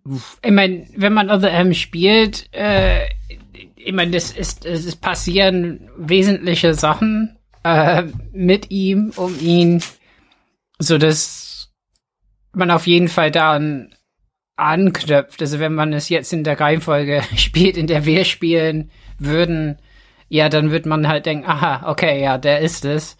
Ähm, aber Other M ist wirklich, also es hat für mich so einen faden Nachgeschmack so ein bisschen, weil bei Other M, also ich habe es nicht durchgespielt, ich hatte es nur angefangen, aber ähm, das hat so ein bisschen was von Samus, die man als tolle, selbstständige halt Kopfgeldjägerin kennt, die halt bei Metroid Prime halt einen ganzen Planeten halt alleine irgendwie hm. ne, halt überlebt und also sie ist halt einfach so ein totaler Badass und ja das ist in Metroid Other M halt überhaupt nicht der Fall. Da ist sie irgendwie so eine schüchterne, unterwürfige Frau, die irgendwie alles tut, was man ihr sagt. Und also du darfst keine Raketen nutzen jetzt, Samus, ne? Also, oh, genau. jetzt darfst du. Also, was? Äh, ich benutze Raketen, ja, genau, weil ich will.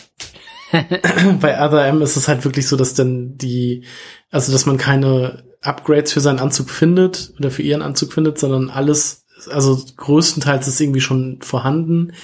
Aber Adam sagt dir dann halt so ab jetzt jetzt ist, hast du die Erlaubnis, Raketen zu benutzen.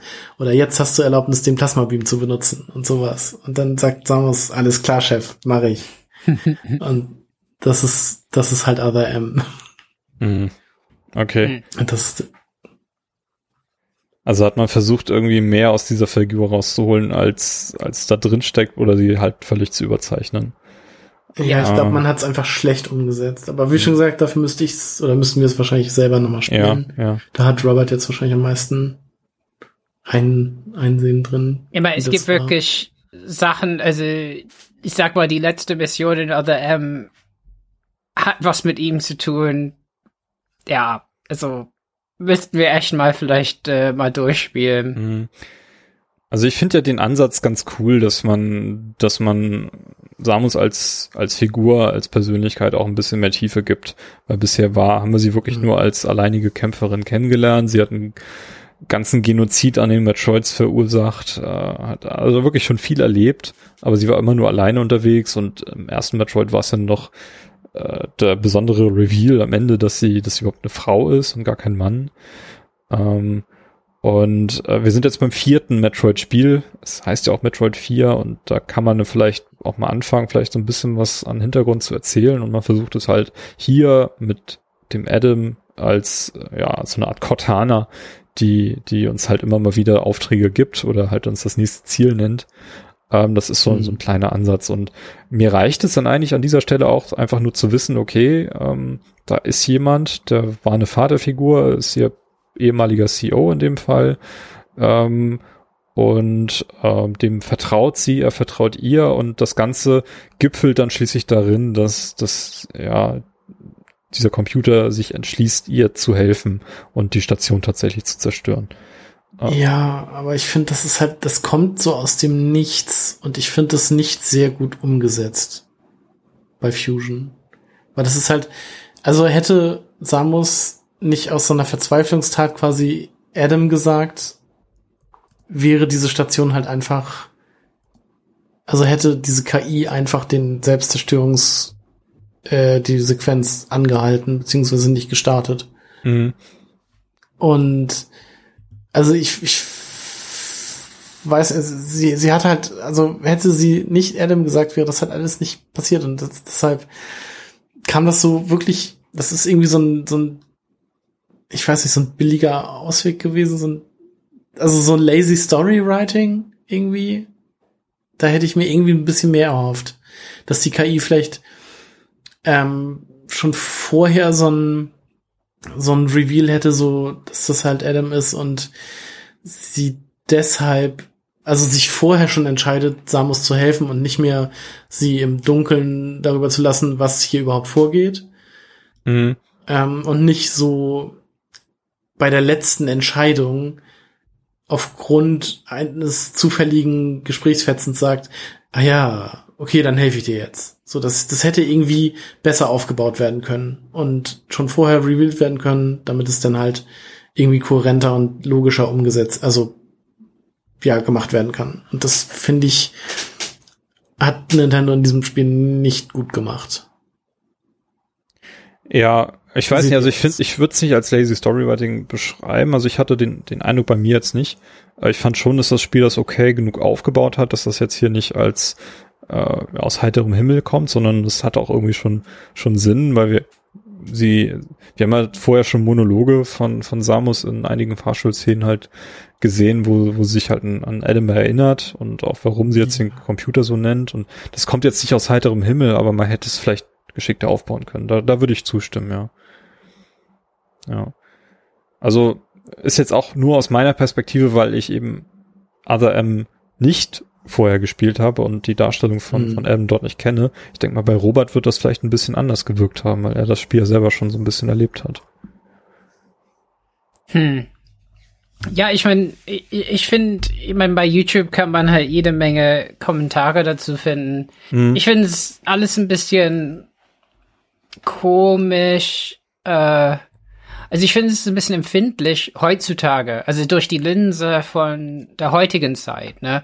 Ähm, ist es ein bisschen schwierig mit so der äh, Wahlfreiheit von Samus zu spielen und sie einzuschränken oder ähm, in diesem Spiel ist eine interessante Spannung, dass sie quasi sich gegenüber Adam durchsetzt. Also ich, ich fand es auch ganz cool, man holt sich ein paar Upgrades ohne Erlaubnis, ne? Also nicht in Data-Räumen, sondern ne, von Bossen. Und da ist mhm. der Adam und der Computer so, oh, wie? Das hast du geholt? Hätten wir nicht für möglich gehalten. Na gut, äh, ja. so was? Hallo? Natürlich habe ich mir das geholt. Aber das, das ist ja auch keine, keine Entscheidung, die Samus so für sich trifft, so in dem Sinne, so ich habe gehört, oder hier ist irgendwo ein Monster, das irgendwie das, den Space Jump oder die Screw Attack hat, so ich gehe jetzt auf eigene Faust los und hol das, sondern das ist ja, da stolpert man ja quasi so unterwegs drüber auf einem Weg, dem ein, äh, den einem Adam ja quasi bereitet hat. Mhm. Weil, weil sie halt, weil er halt sagt, ähm, irgendwie, oh, hier ist die Energie ausgefallen, geh mal da und da längs. Oder irgendwie so in der, im, im, äh, in der Undock-Bucht ist irgendwo ein Geheimgang, den du jetzt nehmen musst und dann kommt man halt aus Versehen an diesem Boss vorbei, der einem dann halt irgendwie neue, neue Waffen oder was es sich gibt. Und das ist ja nichts, wofür sich Samus jetzt wirklich entschieden hat, das zu holen, sondern es passiert halt. Mhm. Und dann kann sie ja nicht sagen, also den, den Parasit nimmt sie auch ähm, automatisch auf, weil das nun mal jetzt in ihrer DNA so ist, dass sie diese Parasiten absorbiert. Wie auch immer. Und das, das ist ja, ja, man wird ja quasi dazu gezwungen, das zu machen. Mhm. Ja, das ist richtig, genau. Aber es, äh, Aber, es ja. gibt halt trotzdem sowas Mysteriöses damit hinein und man hat das Gefühl, ja, da, da ist mehr, mehr am Laufen und man findet dann ja auch eben diese, diese Metroid Breeding Anstalt oder wie das Ding heißt. Ähm, und äh, ja, von daher passt es für mich einigermaßen. Äh, schon. Also man, man erfährt dadurch halt so ein bisschen, dass auf dieser Station Dinge vorgehen, vor sich gehen, die halt auch von der Galactic Federation nicht geplant sind. Mhm.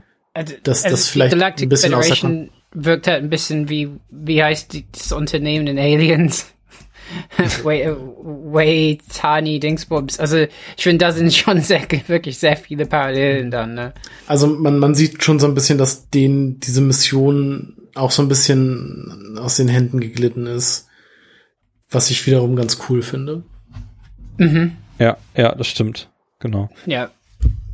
Ähm, gut, schließen wir kurz die Story noch ab. Ähm, genau, Samus kann dann die Zerstörungssequenz im Operations Room initiieren, wird dabei noch von einem anderen SAX eben angegriffen, äh, kann ihn auch äh, ja weitestgehend besiegen, allerdings das X von ihm nicht aufsaugen ähm, und ja sprintet dann zur Docking Bay, wo sie dann aber feststellt, dass ihr Schiff gar nicht mehr da ist, äh, sondern alles dort irgendwie zerstört ist. Stattdessen wartet dort ein Omega-Metroid auf uns, der uns auch fast tötet, bis auf einen Energiepunkt. Äh, dann taucht plötzlich das SAX auf, greift wieder seinen natürlichen Feind an ähm, mit ihrem Icebeam, ähm, wird aber schnell besiegt, weil, weil es noch vorher geschwächt ist von dem Kampf, den wir mit ihm schon geführt haben, mit dem, mit dem SAX.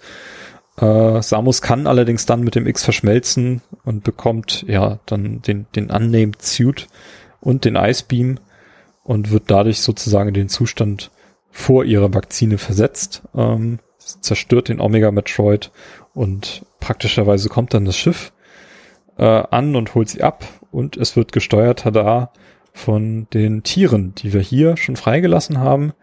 Äh, in dem Spiel hatte ich vorhin nicht erwähnt. Das sind die gleichen Tiere, die wir auch schon aus Super Metroid kennen. Und von Adam, der jetzt auf diesem Schiff eben auch äh, das, ja, die Computereinheit sozusagen ist. Mhm, mhm. Die Tiere, die ihr in Super Metroid nicht gerettet habt. Stimmt. Da war was, ja.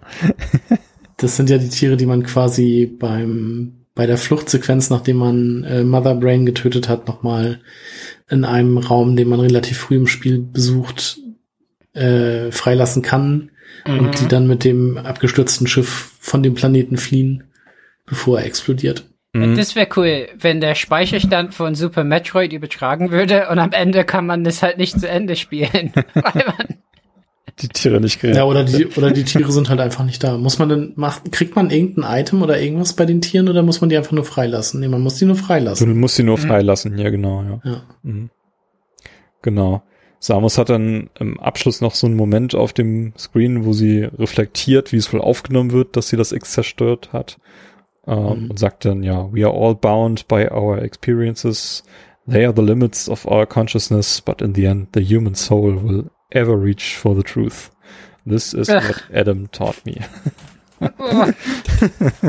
Ähm, und da dachte ich mir halt auch schon, dass das vielleicht nachher in Dread so ist, dass sie einfach von der Galactic Federation gejagt wird. Ja. Hm. Weil sie ja quasi eine Forschungseinrichtung zerstört hat und sich ja den Befehlen quasi widersetzt hat. Mhm. Ähm, was ich jetzt aber auch schon gelesen habe, was wahrscheinlich nicht der Fall ist, weil sie von der Galactic Federation den Auftrag bekommt, auf diese Station zu oder auf diesen Planeten zu gehen, auf dem sie dann in Dread ist. Ähm, also ist da zwischen denen einfach nichts. Oder die sagen, Samus ist okay, wenn du auf diesen Planeten gehst, dann vergessen wir das. oder sowas, ja.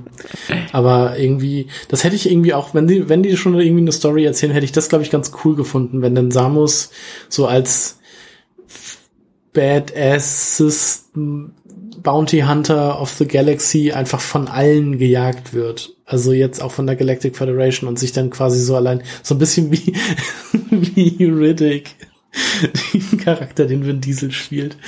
Ähm, der wird ja auch einfach von allen gejagt. Also wenn das, wenn das irgendwie so das Ding wäre, dass diese, diese, wie heißen die Emmys, äh, diese Rob Roboter, äh, auch äh, geschickt wurden, quasi um sie zu gefangen zu nehmen, quasi, oder zu töten, Hm. je nachdem. Mhm. Aber wer weiß, vielleicht passiert das ja doch noch. Ja, wäre wär sehr cool. Ähm, es gibt, also das Spiel generell ist ja wesentlich linearer als, äh, als die Metroids, die wir bislang gesehen haben. Äh, Sequence Breaking ist kaum noch möglich. Allerdings äh, gibt es im Sektor 4 die Möglichkeit, äh, einen geheimen Dialog mit Adam äh, zu erreichen, äh, wenn man eben dort Sequence Breaking macht. Und zwar kann man, hat man dort die Möglichkeit, an eine ja sehr schwer zu erreichende Stelle mit Hilfe des Shine Sparks zu kommen und kann dann dort mm, mit dem Computer sprechen. Und Adam lobt sie dann auch dafür, äh, dass sie das erreicht hat. Ähm, und dann kommt eine weitere Figur dazu, nämlich ein äh, Federation Official, so wird er genannt, äh, der sie dann dort an dieser Stelle schon in den Geheimplan einweihen möchte äh, womit er sehr wahrscheinlich dann das Metroid Breeding Programm meint. Und Adam rät ihm dann aber davon ab und schickt Samus wieder auf die Reise. Und bricht dann in diesem Dialog tatsächlich die vierte Wand, indem er sagt, uh, I wonder how many players will see this message. mhm.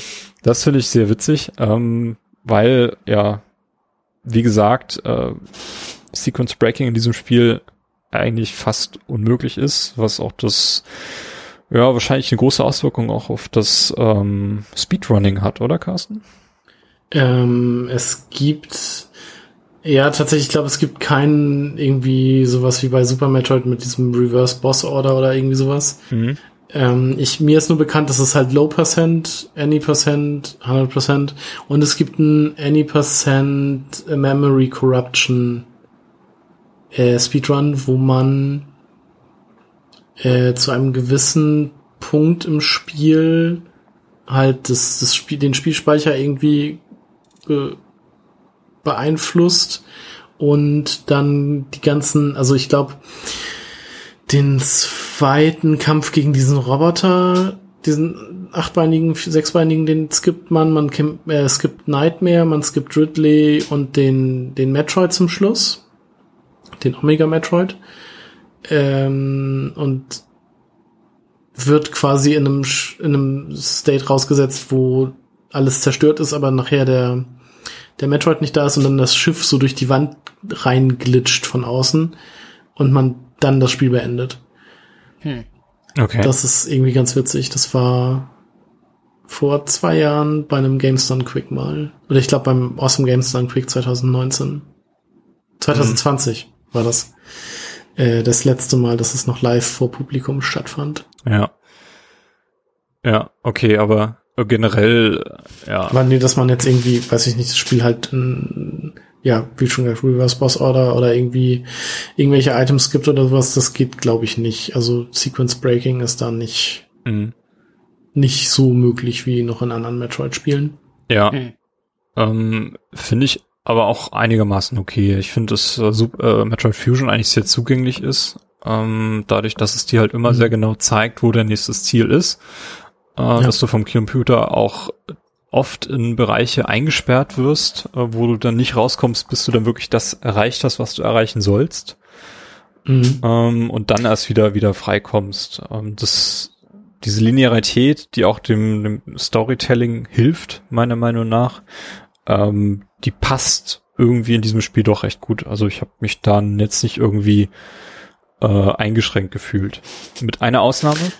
Äh, ich habe irgendwie erwartet, dass das Spiel zum Schluss nochmal aufgeht und ich nochmal in alle Bereiche reinkomme, aber ich bin dann doch irgendwie einen Schritt zu weit gegangen und hatte diese Möglichkeit nicht mehr.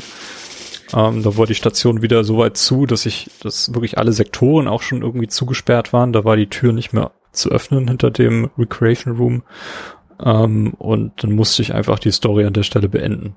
Das hatte ich irgendwie ein bisschen anders erwartet, ähm, weil ich durchaus noch ein paar. Extras irgendwie einsammeln wollte. Hm. Ja, das, das Ding, also ich fand das auch, ich habe das, ähm, also dadurch, dass man halt so geleitet wird, ist es halt sehr linear. Ähm, ich habe das Spiel auch so gespielt, dass ich halt wirklich nur der Story gefolgt bin und nicht nochmal auf Erkundungstour gegangen bin, um irgendwie Items zu finden.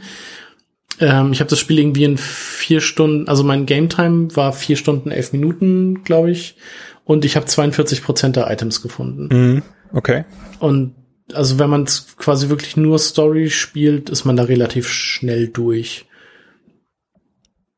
Ich glaube, bei mir stand es am Ende bei knapp über acht Stunden und ich war bei mhm. 65 Prozent, glaube ich. 60, ne? Ja. ja. Genau.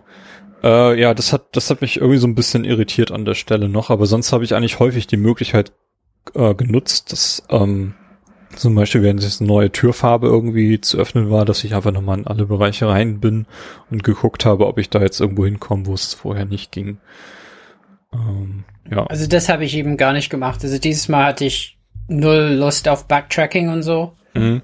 Ähm, vielleicht, weil das Spiel auch wirklich so linear ist als Metroid-Spiel. Ähm, ja. Und äh, das deswegen äh, ja, ähm, ich hatte auch irgendwie keine Lust, dann noch einen Aufzug hochzufahren, dann wieder runter, bin einfach immer weiter. ja. Das, äh, Was aber ein, hm? ein, ein, das ist ein riesiger Nachteil bei diesem Spiel, aber weil ich meine, wir haben ja angedeutet, die Schwierigkeit ist für ein Metroid-Spiel noch ein bisschen höher als sonst äh, und auch ähm, die Gesundheitsökonomie ist ist schon ein bisschen knauserig. Also das heißt, man man muss wirklich immer ein bisschen aufpassen. Also es gibt ein paar Gegner, äh, die rauben einem so viel Energie schon. Mhm. Wobei das Spiel, glaube ich, 24 Energy Tanks hat, also mehr als jedes andere Metroid. Ja, die musste halt erstmal finden. Also das, das ist richtig, das ist richtig. Ich hatte, glaube ich, zum Schluss sieben oder neun oder sowas. Also ja. nicht sehr viele. Weil zum Beispiel der Endkampf äh, ohne viele Energietanks oder so, das wäre echt hart, finde ich. Ich meine, ich weiß also, nicht, wie es bei dir, Timo, war oder so, aber ja. Ich ich fand den Endkampf gegen den Omega Metroid sehr einfach. Also da fand ich den Kampf gegen Nightmare sehr viel schwieriger, beziehungsweise gegen diese Pflanze oder halt auch gegen Ridley. Mhm. Mhm. Aber den Omega Metroid, den habe ich im zweiten Versuch besiegt. Ja, der Endboss, also, äh, da hatte ich auch wenig Probleme, aber ich hatte zu dem Zeitpunkt auch schon 13 Energy Tanks und mhm. damit kommt man eigentlich relativ ja, wie gut ist durch. Es mit dann. SAX? Den fand ich, ähm, der war schwieriger, aber den habe ich, glaube ich, auch beim dritten Versuch geschafft.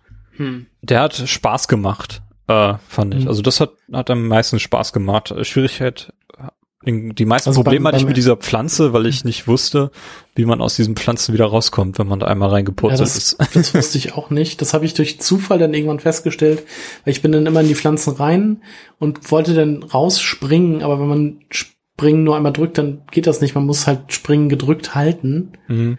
Dann springt er da, äh, springt Samus da wieder raus. Äh, das wusste ich irgendwie auch nicht. Das habe ich dann beim letzten, vorletzten Versuch oder so festgestellt oder herausgefunden. Und ich habe in diesem Kampf so, also da war das Quick Save, Quick Load wirklich mein Freund, weil jedes Mal, wenn ich dann in so eine Pflanze reingefallen bin, habe ich sofort wieder neu geladen und den Kampf neu gemacht, weil ich halt nicht wusste, wie ich da rauskomme. Ja. So war es bei mir halt auch. Und ich hab's, halt, hab's auch Boss nicht rausgefunden, wie es geht. Mm. Aber der Boss an sich ist ja jetzt auch nicht schwer. Mm. Also wenn man, wenn man nicht reinfällt, dann geht das eigentlich.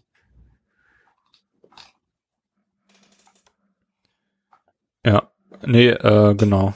Ähm, scheint, so scheint auch das einzige Metroid zu sein, habe ich gelesen, das mit 0% durchspielbar ist, weil nur yeah. Capacity Upgrades zum Prozentwert dazu zählen, aber nicht die Power okay. Upgrades selbst.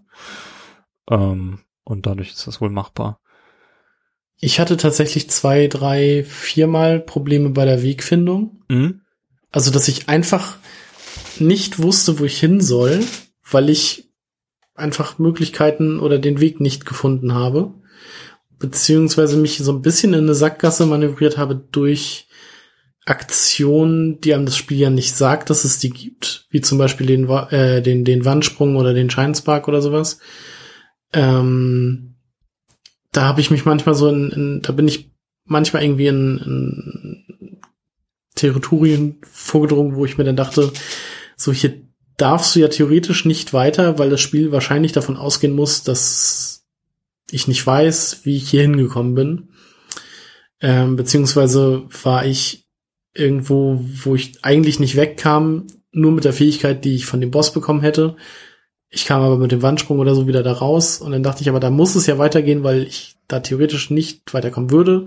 Ich habe es aber nicht gefunden und musste mir dann irgendwie auf YouTube eine Lösung, also ein Let's Play oder sowas angucken von dieser Stelle, damit ich dann wusste, wie ich weiterkomme. Und das hatte ich so zwei, drei Mal. Mhm. Seit ihr, wusstet ihr immer, wie es weitergeht? Seid ihr immer sofort irgendwie auf den richtigen Weg gestoßen? Wie war das bei euch?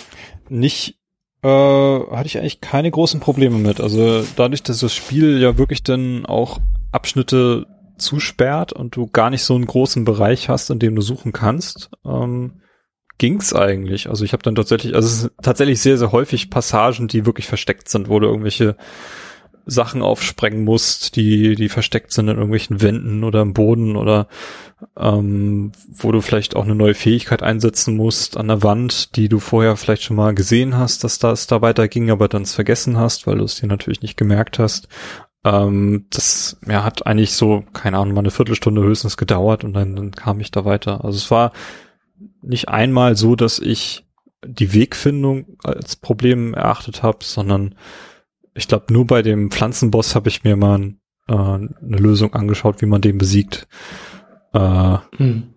Und ja, habe es trotzdem nicht hinbekommen, aus der Pflanze rauszubekommen, weil ich zu blöd war, eine Taste gedrückt zu halten. ja. Also, also ich, ich fand schon, das war für mich schon das Spiel. Irgendwann habe ich dann auch gedacht, ich steck fest. Aber dann irgendwann gemerkt, das ist das Metroid-Spiel, schieß eine Wand an äh, wenn mm. du mhm. nicht weiterkommst. Ja. Und das fand ich belegen oder sowas. Das ja. ja auch meistens. Und das fand ich irgendwann halt ein bisschen billig. Also ich weiß nicht, ich fand vom Design her, vom Level-Design her, fand ich andere Metroid-Spiele ein bisschen besser äh, im Weiterkommen. Ähm, ja, also aber letzten Endes, also man merkt, wenn bei, man bei YouTube so äh, Leute Zuschauer, Leuten zuschaut, die das spielen und sich nicht auskennen, dann suchen die immer das halt, man weiß ja, diese Decke oder so, die ist offensichtlich so, also die muss man halt abschießen. Aber ja, das fand ich halt nicht immer so toll gelöst. Ähm, das, da, darauf muss man halt irgendwie kommen. Mhm. Ähm, und ist auch sehr nervig, wenn man äh, sich verläuft, weil dann muss man oft so einen riesigen, äh, also ohne ohne Quick äh, Saves und so muss man halt immer so riesige Durchläufe dann wieder machen ne? und sich immer dran erinnern, ja genau, da ist diese falsche Wand und so. Ähm, ja, ja, ist ist nicht mein Lieblingsdesign. Also ich habe tatsächlich auch diesen Scanner aus Super Metroid vermisst. Den fand ich ja fand ich dort ziemlich cool. Ähm, ja, und habe ich nie benutzt. Echt nicht? Also damit habe ich dort viel Wegfindung äh, betrieben oder auch eben Secrets entdeckt. Und hier in, hier in Metroid Fusion hast du diesen Scanner halt nicht und ich habe dann stattdessen diese Superbomben, von denen ich halt auch irgendwann genug hatte, äh, verwendet, um ja, mir so einen eigenen Scanner zu bauen, weil der halt auch erstmal alle äh, Elemente freilegt, die du mit irgendwelchen Waffen dann halt öffnen kannst. Ähm, und das funktioniert dann auch eigentlich recht gut. Also mit denen kam ich dann mhm. auch ganz gut durch, meistens. Mhm. Das einzige sind dann halt noch die Wände, die du nicht sprengen kannst, aber die du trotzdem hineinschlüpfen kannst, also die halt irgendwie so eine unsichtbare Passage haben, die werden auch durch die Bombe nicht freigelegt. Äh, da muss man manchmal ja. einfach drauf kommen. Aber die sind meistens mhm. auch in irgendeiner Form so ganz dezent angedeutet. Das, das ging dann auch irgendwie. Ja, das war halt auch ein Problem in dieser Unterwasser. Mhm, ja. Dings, da bin ich halt auch nicht weitergegangen. Das musste ich mir auch angucken. Ja. Also das ist, ja, das muss man einfach wissen und wenn man so ein bisschen Vorwissen hat, was wir jetzt im, Rahmen dieser Podcast-Reihe auch schon haben, wir haben jetzt so, sind jetzt so Metroid erfahren genug, dass wir sowas halt wissen. Das hatte ich bei Metroid Zero Mission noch nicht in der Form. Da musste ich mir mehr Hilfe holen. Ähm, Anscheinend hat es bei mir ja auch nicht gereicht. äh, bei mir hat es jetzt so einigermaßen gepasst. Immerhin, immerhin muss man sagen, gegenüber Super Metroid muss man nicht unbedingt Wandsprünge ja, machen. Ja, ja, genau. Wobei der Wandsprung ja drin ist. Also man ja. kann das machen. Äh, also, also der war, der ist in jedem Metroid, also der war ja auch in Metroid Zero Mission schon drin und man braucht ihn da irgendwie auch nie oder da wurde ähm, auch nie gezeigt. Ja. Das ist immer so verrückt, dass es den gibt, aber man, das wird ihm ein, äh, ähm, es wird einem halt nicht gezeigt, genauso auch wie diesen Scheinspark, hm. wo man quasi in diesen Speed-Modus äh, in dieses Schnelllaufmodus kommt und dann anfängt zu leuchten. Wenn man sich dann duckt, äh, speichert man ja diese Energie und kann dann einfach das mit dem Sprung in alle Richtungen, also in links, rechts oder oben quasi ja. frei lassen. So. Aber das ist zum Beispiel in diesem Spiel irgendwie einfacher als bei Super Metroid, weil es gab ein paar Sachen in Super mhm. Metroid, die man damit holen kann. Ja. Und die sind mir unglaublich schwer gefallen, da sich an der richtigen, an der richtigen Zeitpunkt zu ducken. Hier ging das, also hier habe ich mich voll überrascht. Da war so so ein Ding, wo man die diagonal wegspringen muss und äh, ist beim ersten Mal irgendwie gelungen. Also krass. Ja, also irgendwie muss es am Spiel liegen. Das ist einfacher. Mhm. Ja, ich habe jetzt im Nachhinein auch nochmal Super Metroid angeworfen und ich fand auch den die Screw Attack beziehungsweise diesen Space Jump dann quasi zu benutzen, diese Drehung in der Luft, diesen Doppelsprung, also nicht mhm. Doppelsprung, aber diesen Mehrfachsprung, der ist bei Super Metroid, also beziehungsweise bei Fusion leichter auszuführen als bei Super Metroid. Die haben da irgendwie das Timing ein bisschen angepasst. Ähm, man musste irgendwie bei Super Metroid immer relativ präzise nach einer Drehung zu einem bestimmten Zeitpunkt den, die Sprungtaste nochmal drücken, damit es dann weitergeht. Ja. Und ich finde das Zeitfenster ist hier halt wesentlich viel größer. Mhm. Mhm. Mhm. Man wahrscheinlich damit die Leute halt nicht ihr Handheld halt durch die Gegend schmeißen. und was ich auch viel praktischer finde, ist bei Metroid, äh, Super Metroid musste man noch mit der linken bzw. rechten Schultertaste äh, diagonal nach unten oder oben zielen. Hier kannst du einfach mit einer Schultertaste diagonal ziehen und dann mit dem Steuerkreuz hoch oder runter. Das finde ich. Das runter sehr empfindlich ist, finde ich. Also äh, äh, hoch geht damit gut, aber hm. runter, dann habe ich ja, mich genau. geduckt oder so, ne? Also es, ähm, hm. Aber ich, ich fand das schon besser, dass das, dass das Diagonale quasi auf einer Taste war und nicht mehr auf zwei. Mhm, mh. Das fand ich ganz schön. Ja, mhm. ja, das stimmt auch. Das ist mir auch sofort aufgefallen. Ich hatte bei Super Metroid das Gefühl, dass, dass die Schultertasten eher so aus, ja, wir wissen auch nicht, was wir mit den Tasten machen sollen, machen wir da mal die diagonalen Schüsse drauf. Es wirkte irgendwie so ein bisschen deplatziert, hatte ich so den Eindruck. Und hier passt es aber für mich. Auch wenn ich auch Probleme hatte, nach unten zu schießen, so nach schräg, schräg unten. Da habe ich mich auch häufig so ein bisschen verklickt, weil es halt ein Tastendruck mehr ist als bei Super Metroid, aber es ging eigentlich ganz gut. Ähm, meistens und, braucht man es eh nicht. Und dass Samus halt automatisch rennt, finde ich sehr praktisch. Auch quasi der, der zwei fehlenden Knöpfe geschuldet, möchte ich mal behaupten. Ähm, also so Gameplay-mäßig fand ich Metroid Fusion schon sehr viel besser als als Metroid äh, Super Metroid. Ja, was ich auch cool finde und äh, was auch so ein bisschen auch so so wieder das Setting selbst ins Gameplay halt über übergibt, ist, dass die Türen jetzt nicht an Waffen gekoppelt sind, sondern von der Station gesteuert werden. So, du musst mhm. halt die die Türen dort freischalten, die gelben, die grünen, die roten und die blauen äh, Reihenfolge may vary. Und ähm, dadurch, dass es halt eine Station ist, kann die Station die Türen auch wieder zumachen.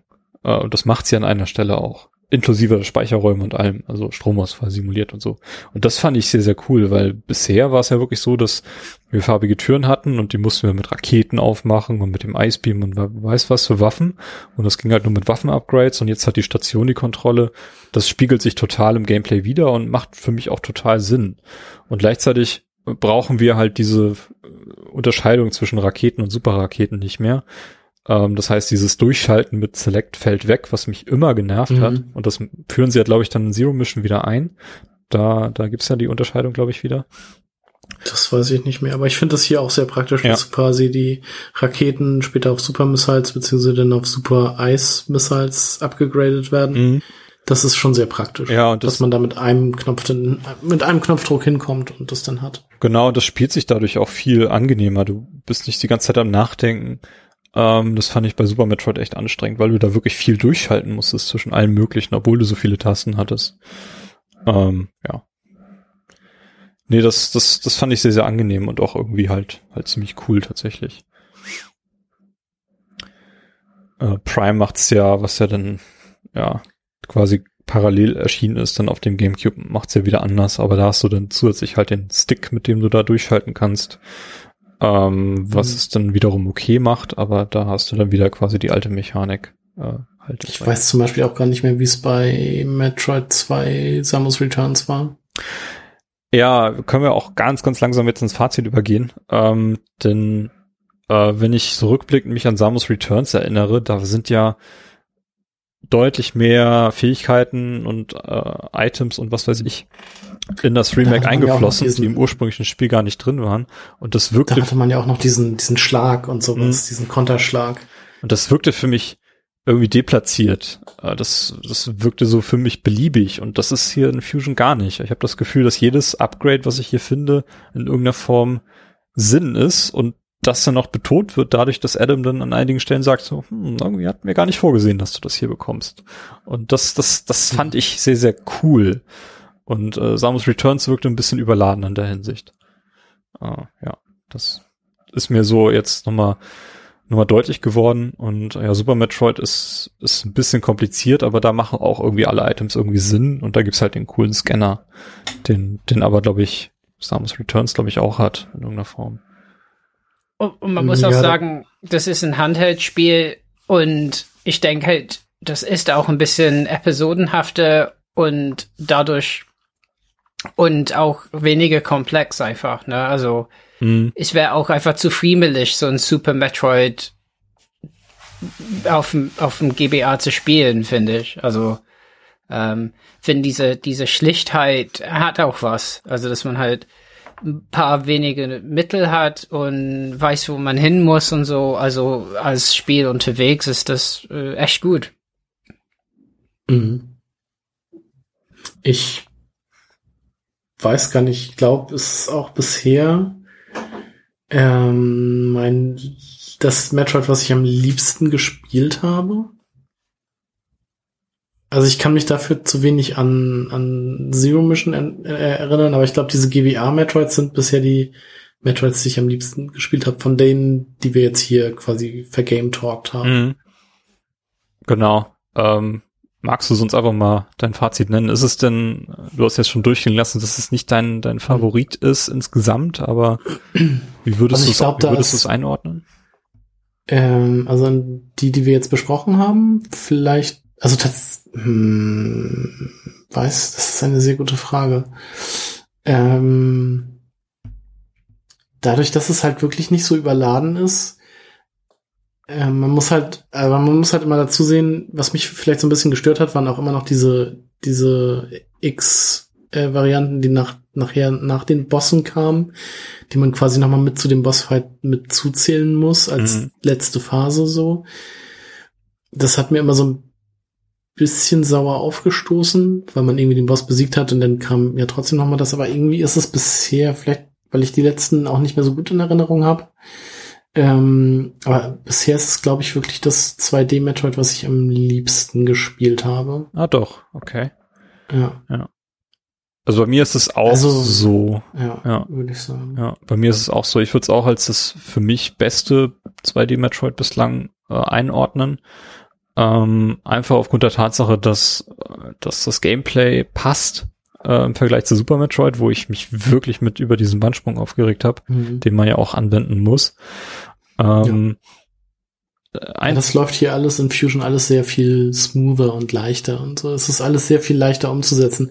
Also ich glaube, hätte mit Super Metroid die Steuerung von Fusion würde Super Metroid weiterhin auf jeden Fall unangefochten auf der Eins sein, aber dadurch, dass hier alles ein bisschen smoother läuft, ist das schon ziemlich gut. Ja, ja, das stimmt. Und ich habe auch gar kein Problem damit, dass es viel linearer ist als die anderen Teile, weil du hast ja trotzdem noch genug Zeit, in Ruhe alles, alles zu erkunden und, und die Items alle einzusammeln, äh, wenn du diesen Moment nicht verpasst, wo die Station nachher alles dicht macht, kurz vorm Ende, ähm, so wie ich. Und äh, ich mag das Setting, das, das, das finde ich total spannend und das trägt auch enorm zum Worldbuilding von der Metroid-Welt bei, was ich ja seit der ersten Episode beobachte sozusagen, wo ich auch viel Potenzial sehe für die, für die Welt von Metroid an sich, äh, wo man vielleicht auch noch sehr viel in der Zukunft noch erzählen kann. Ähm, ja, das ist, ist wirklich ein tolles Spiel und das sieht auch heute noch super aus. Also ich habe das sehr auf dem riesigen Fernseher genossen, muss ich sagen, obwohl es nie dafür entwickelt wurde. Uh, ja. Robert, wie, wie, wie ist es bei dir? Ich meine, du hast es jetzt nicht ganz beendet. Mhm, nee, ähm, ja, also ich fand es tatsächlich ein bisschen frustrierender als Samus Returns, wobei Samus Returns auch so Spitzen hatte, ähm, so Hashtag riesiger Roboter, der nervt und so. Mhm. Ähm, und ich, ich stimme auch zu, Gameplay-mäßig ist wirklich sehr, äh, da ist der Feinschliff äh, drüber. Also, dass man merkt, das Spiel ist ein bisschen moderner, aber trotzdem, was so das Gesamterlebnis angeht, so Musik, äh, Sound, äh, Grafikdesign und, und Tiefe des Spiels äh, ist Super Metroid noch bei mir bei den 2D Metroids ganz oben. Wobei, ich meine, ich habe ich hab das ja ohne äh, Quicksave gespielt. Also klar, also diese Wandsprünge waren ganz, ganz furchtbar. Ähm, auch der Screw Attack war wirklich, wie eben gesagt, äh, total friemelig. Also, dass ich eigentlich keine Lust hatte, das zu nutzen, ähm, bis man halt irgendwie das Timing raus hat. Ähm, das hat Ecken und Kanten, auf jeden Fall. Und das hier, äh, es ist auf jeden Fall unbedingt zu, zu empfehlen. Also ich meine, mir haben diese Metroid-Spiele gefehlt, weil ich halt keine Möglichkeit hatte, die zu spielen. Jetzt habe ich mindestens drei, äh, mit der Wii U auch. Ähm, und ja, also ich, ich finde, wenn man Metroid mag 2D, äh, sollte man das unbedingt äh, noch mitnehmen. Äh, weil es wirklich, ja, eine der, äh, es ist das Rezept, aber sehr raffiniert und auf ein paar Grundzutaten halt gebacken mit einer neuen Prise von etwas drin, ja. Und äh, ja, aufgrund der Corona-Krise auch irgendwie aktueller denn je. Also ich musste mhm. wirklich herzhaft schmunzeln, als ich da diese Zeile las. Das äh, Nebenwirkung von dieser Impfung ist jetzt allerdings, dass du kälteempfindlich bist, da musst. Okay, das, ja, das, das, hm. das hat mir, hat mir sehr gefallen, muss ich sagen. Mhm. Ja. Ja, schön. Dann denke ich mal, ist das auch ein guter Abschluss jetzt für diese Episode. Äh, wir freuen uns, glaube ich, alle auf Metroid Dread uh, und ich mich auch auf Other M. ich glaube, da wird, da muss ich, das muss ich irgendwann noch nachholen. Ich habe es auch da, mhm. ich habe es vor Jahren, etlichen Jahren schon mal gekauft für, für glaube ich, fünf Euro oder so. Ähm, ich muss es nur in die Wii U einlegen. Allerdings, mhm. ich habe jetzt aus Neugier meine Wii U mal wieder ausgepackt, angeschlossen und die Metroid Prime Trilogy äh, mal gestartet und war entsetzt, wie schlecht das Bild ist auf einem großen Fernseher von der ja. Wii U. Ähm, ui, da weiß ich noch es nicht. Es skaliert so schlecht hoch. Ja. Ähm, du, es ist sogar besser, wenn man ähm, den analogen Ausgang der Wii U nimmt und ein äh, RGB irgendwie, äh, also SCART anschließt an den Fernseher. Also ich weiß echt nicht, was da los ist. Ja. Oh, vielleicht muss ich das noch machen, aber ich war entsetzt, wie schlecht dieses also, Bild geht von. das bei unserem Fernseher? Ich glaube, unser Fernseher hat gar keinen analogen Eingang mehr. Keine Ahnung. Da müsstest du, müsstest einen Umwandler haben. Mhm. Mhm. Ja, also da muss ich noch mal ran, bevor ich, äh, bevor ich da starte. Aber das hat mich echt schockiert. Leider. Aber Other M sieht okay aus. Mm, okay. Äh, ja. Hast du schon getestet auf der Wii Ja, das ist halt native auf der Wii U, ja, ja. Mm, also. Okay. Das ist, also, und ich habe hier angefangen und es war okay. Also könnte man durchaus, also ich hätte Lust, ja. Also. Mm. Ich müsste es dann auch irgendwie spielen. Ja, genau, aber ich denke mal, dass Dread, glaube ich, erstmal naheliegender ist. Das erscheint mhm. ja schon in, ja, gut, anderthalb, zweieinhalb Monaten äh, Anfang Oktober. Stand jetzt, wo wir diese Episode aufnehmen. Ähm, ich habe es vorbestellt und äh, ja, das wird, das wird also großartig. Du wirst einen Schlüsselanhänger haben, ne? Nee, ich habe die normale Version vorbestellt. Äh, die, oh, dieses Drama nicht. mit dem Vorbestellen von Metroid Special Editions mache ich seit Samus Returns nicht mehr mit. ich habe bei einem großen Elektronikfachmarkt vorbestellt und da gibt's ein Mauspad mit dazu. Okay, what? Warum? Why ever? Es gibt, es gibt Amiibo auch. Oder ja. was? Mhm. Oh nein, die sind schon out, out of stock oder was? Ja, die sind out of stock. Ja, das stimmt, ja. Oh nein, die sind schon weg. Ah, die kommen wieder. Ah, die, da hast du irgendwie nochmal die Gelegenheit. Für das dreifache Preis. aber, aber auch ähm, die Special Edition gibt's nicht mehr, kann das sein? Es gab eine Special Edition. Also von Metroid Dread, die ist schon weg, oder? Ja, die war. Mit Sicherheit. Bei den meisten Quellen habe ich sie auch schon nicht mehr gesehen, das stimmt. Ja. Der tolle Schlüsselanhänger. Okay, Robert. Äh, du hast ja bis 8. Oktober noch Zeit. Äh, versuch noch irgendwie Hand an die Special Edition zu legen. Ich werde es, wie gesagt, nicht tun. Ähm, aber falls ich eine sehe, äh, könnte ich dir eine mitbringen. Ähm, ja, gut, dann belassen wir das an dieser Stelle bei Metroid. Äh, wir hoffen, dass wir euch mit dem Game Talk hier zu Metroid Fusion vielleicht nochmal helfen konnte, die Story von Fusion nochmal aufzufrischen, falls ihr es jetzt nicht selber nochmal gespielt habt und die Wartezeit auf Metroid Dread natürlich etwas zu verkürzen. Und ja, für mich ist das auf jeden Fall ein kommender AAA-Titel auf der Switch, den ich sehnlichst erwarte, denn da war für mich durchaus jetzt paar Jahre Ebbe äh, auf der Switch, was das angeht. Ähm, aber langsam kommen da ja wieder tolle Titel und sogar ein richtiges Metroid.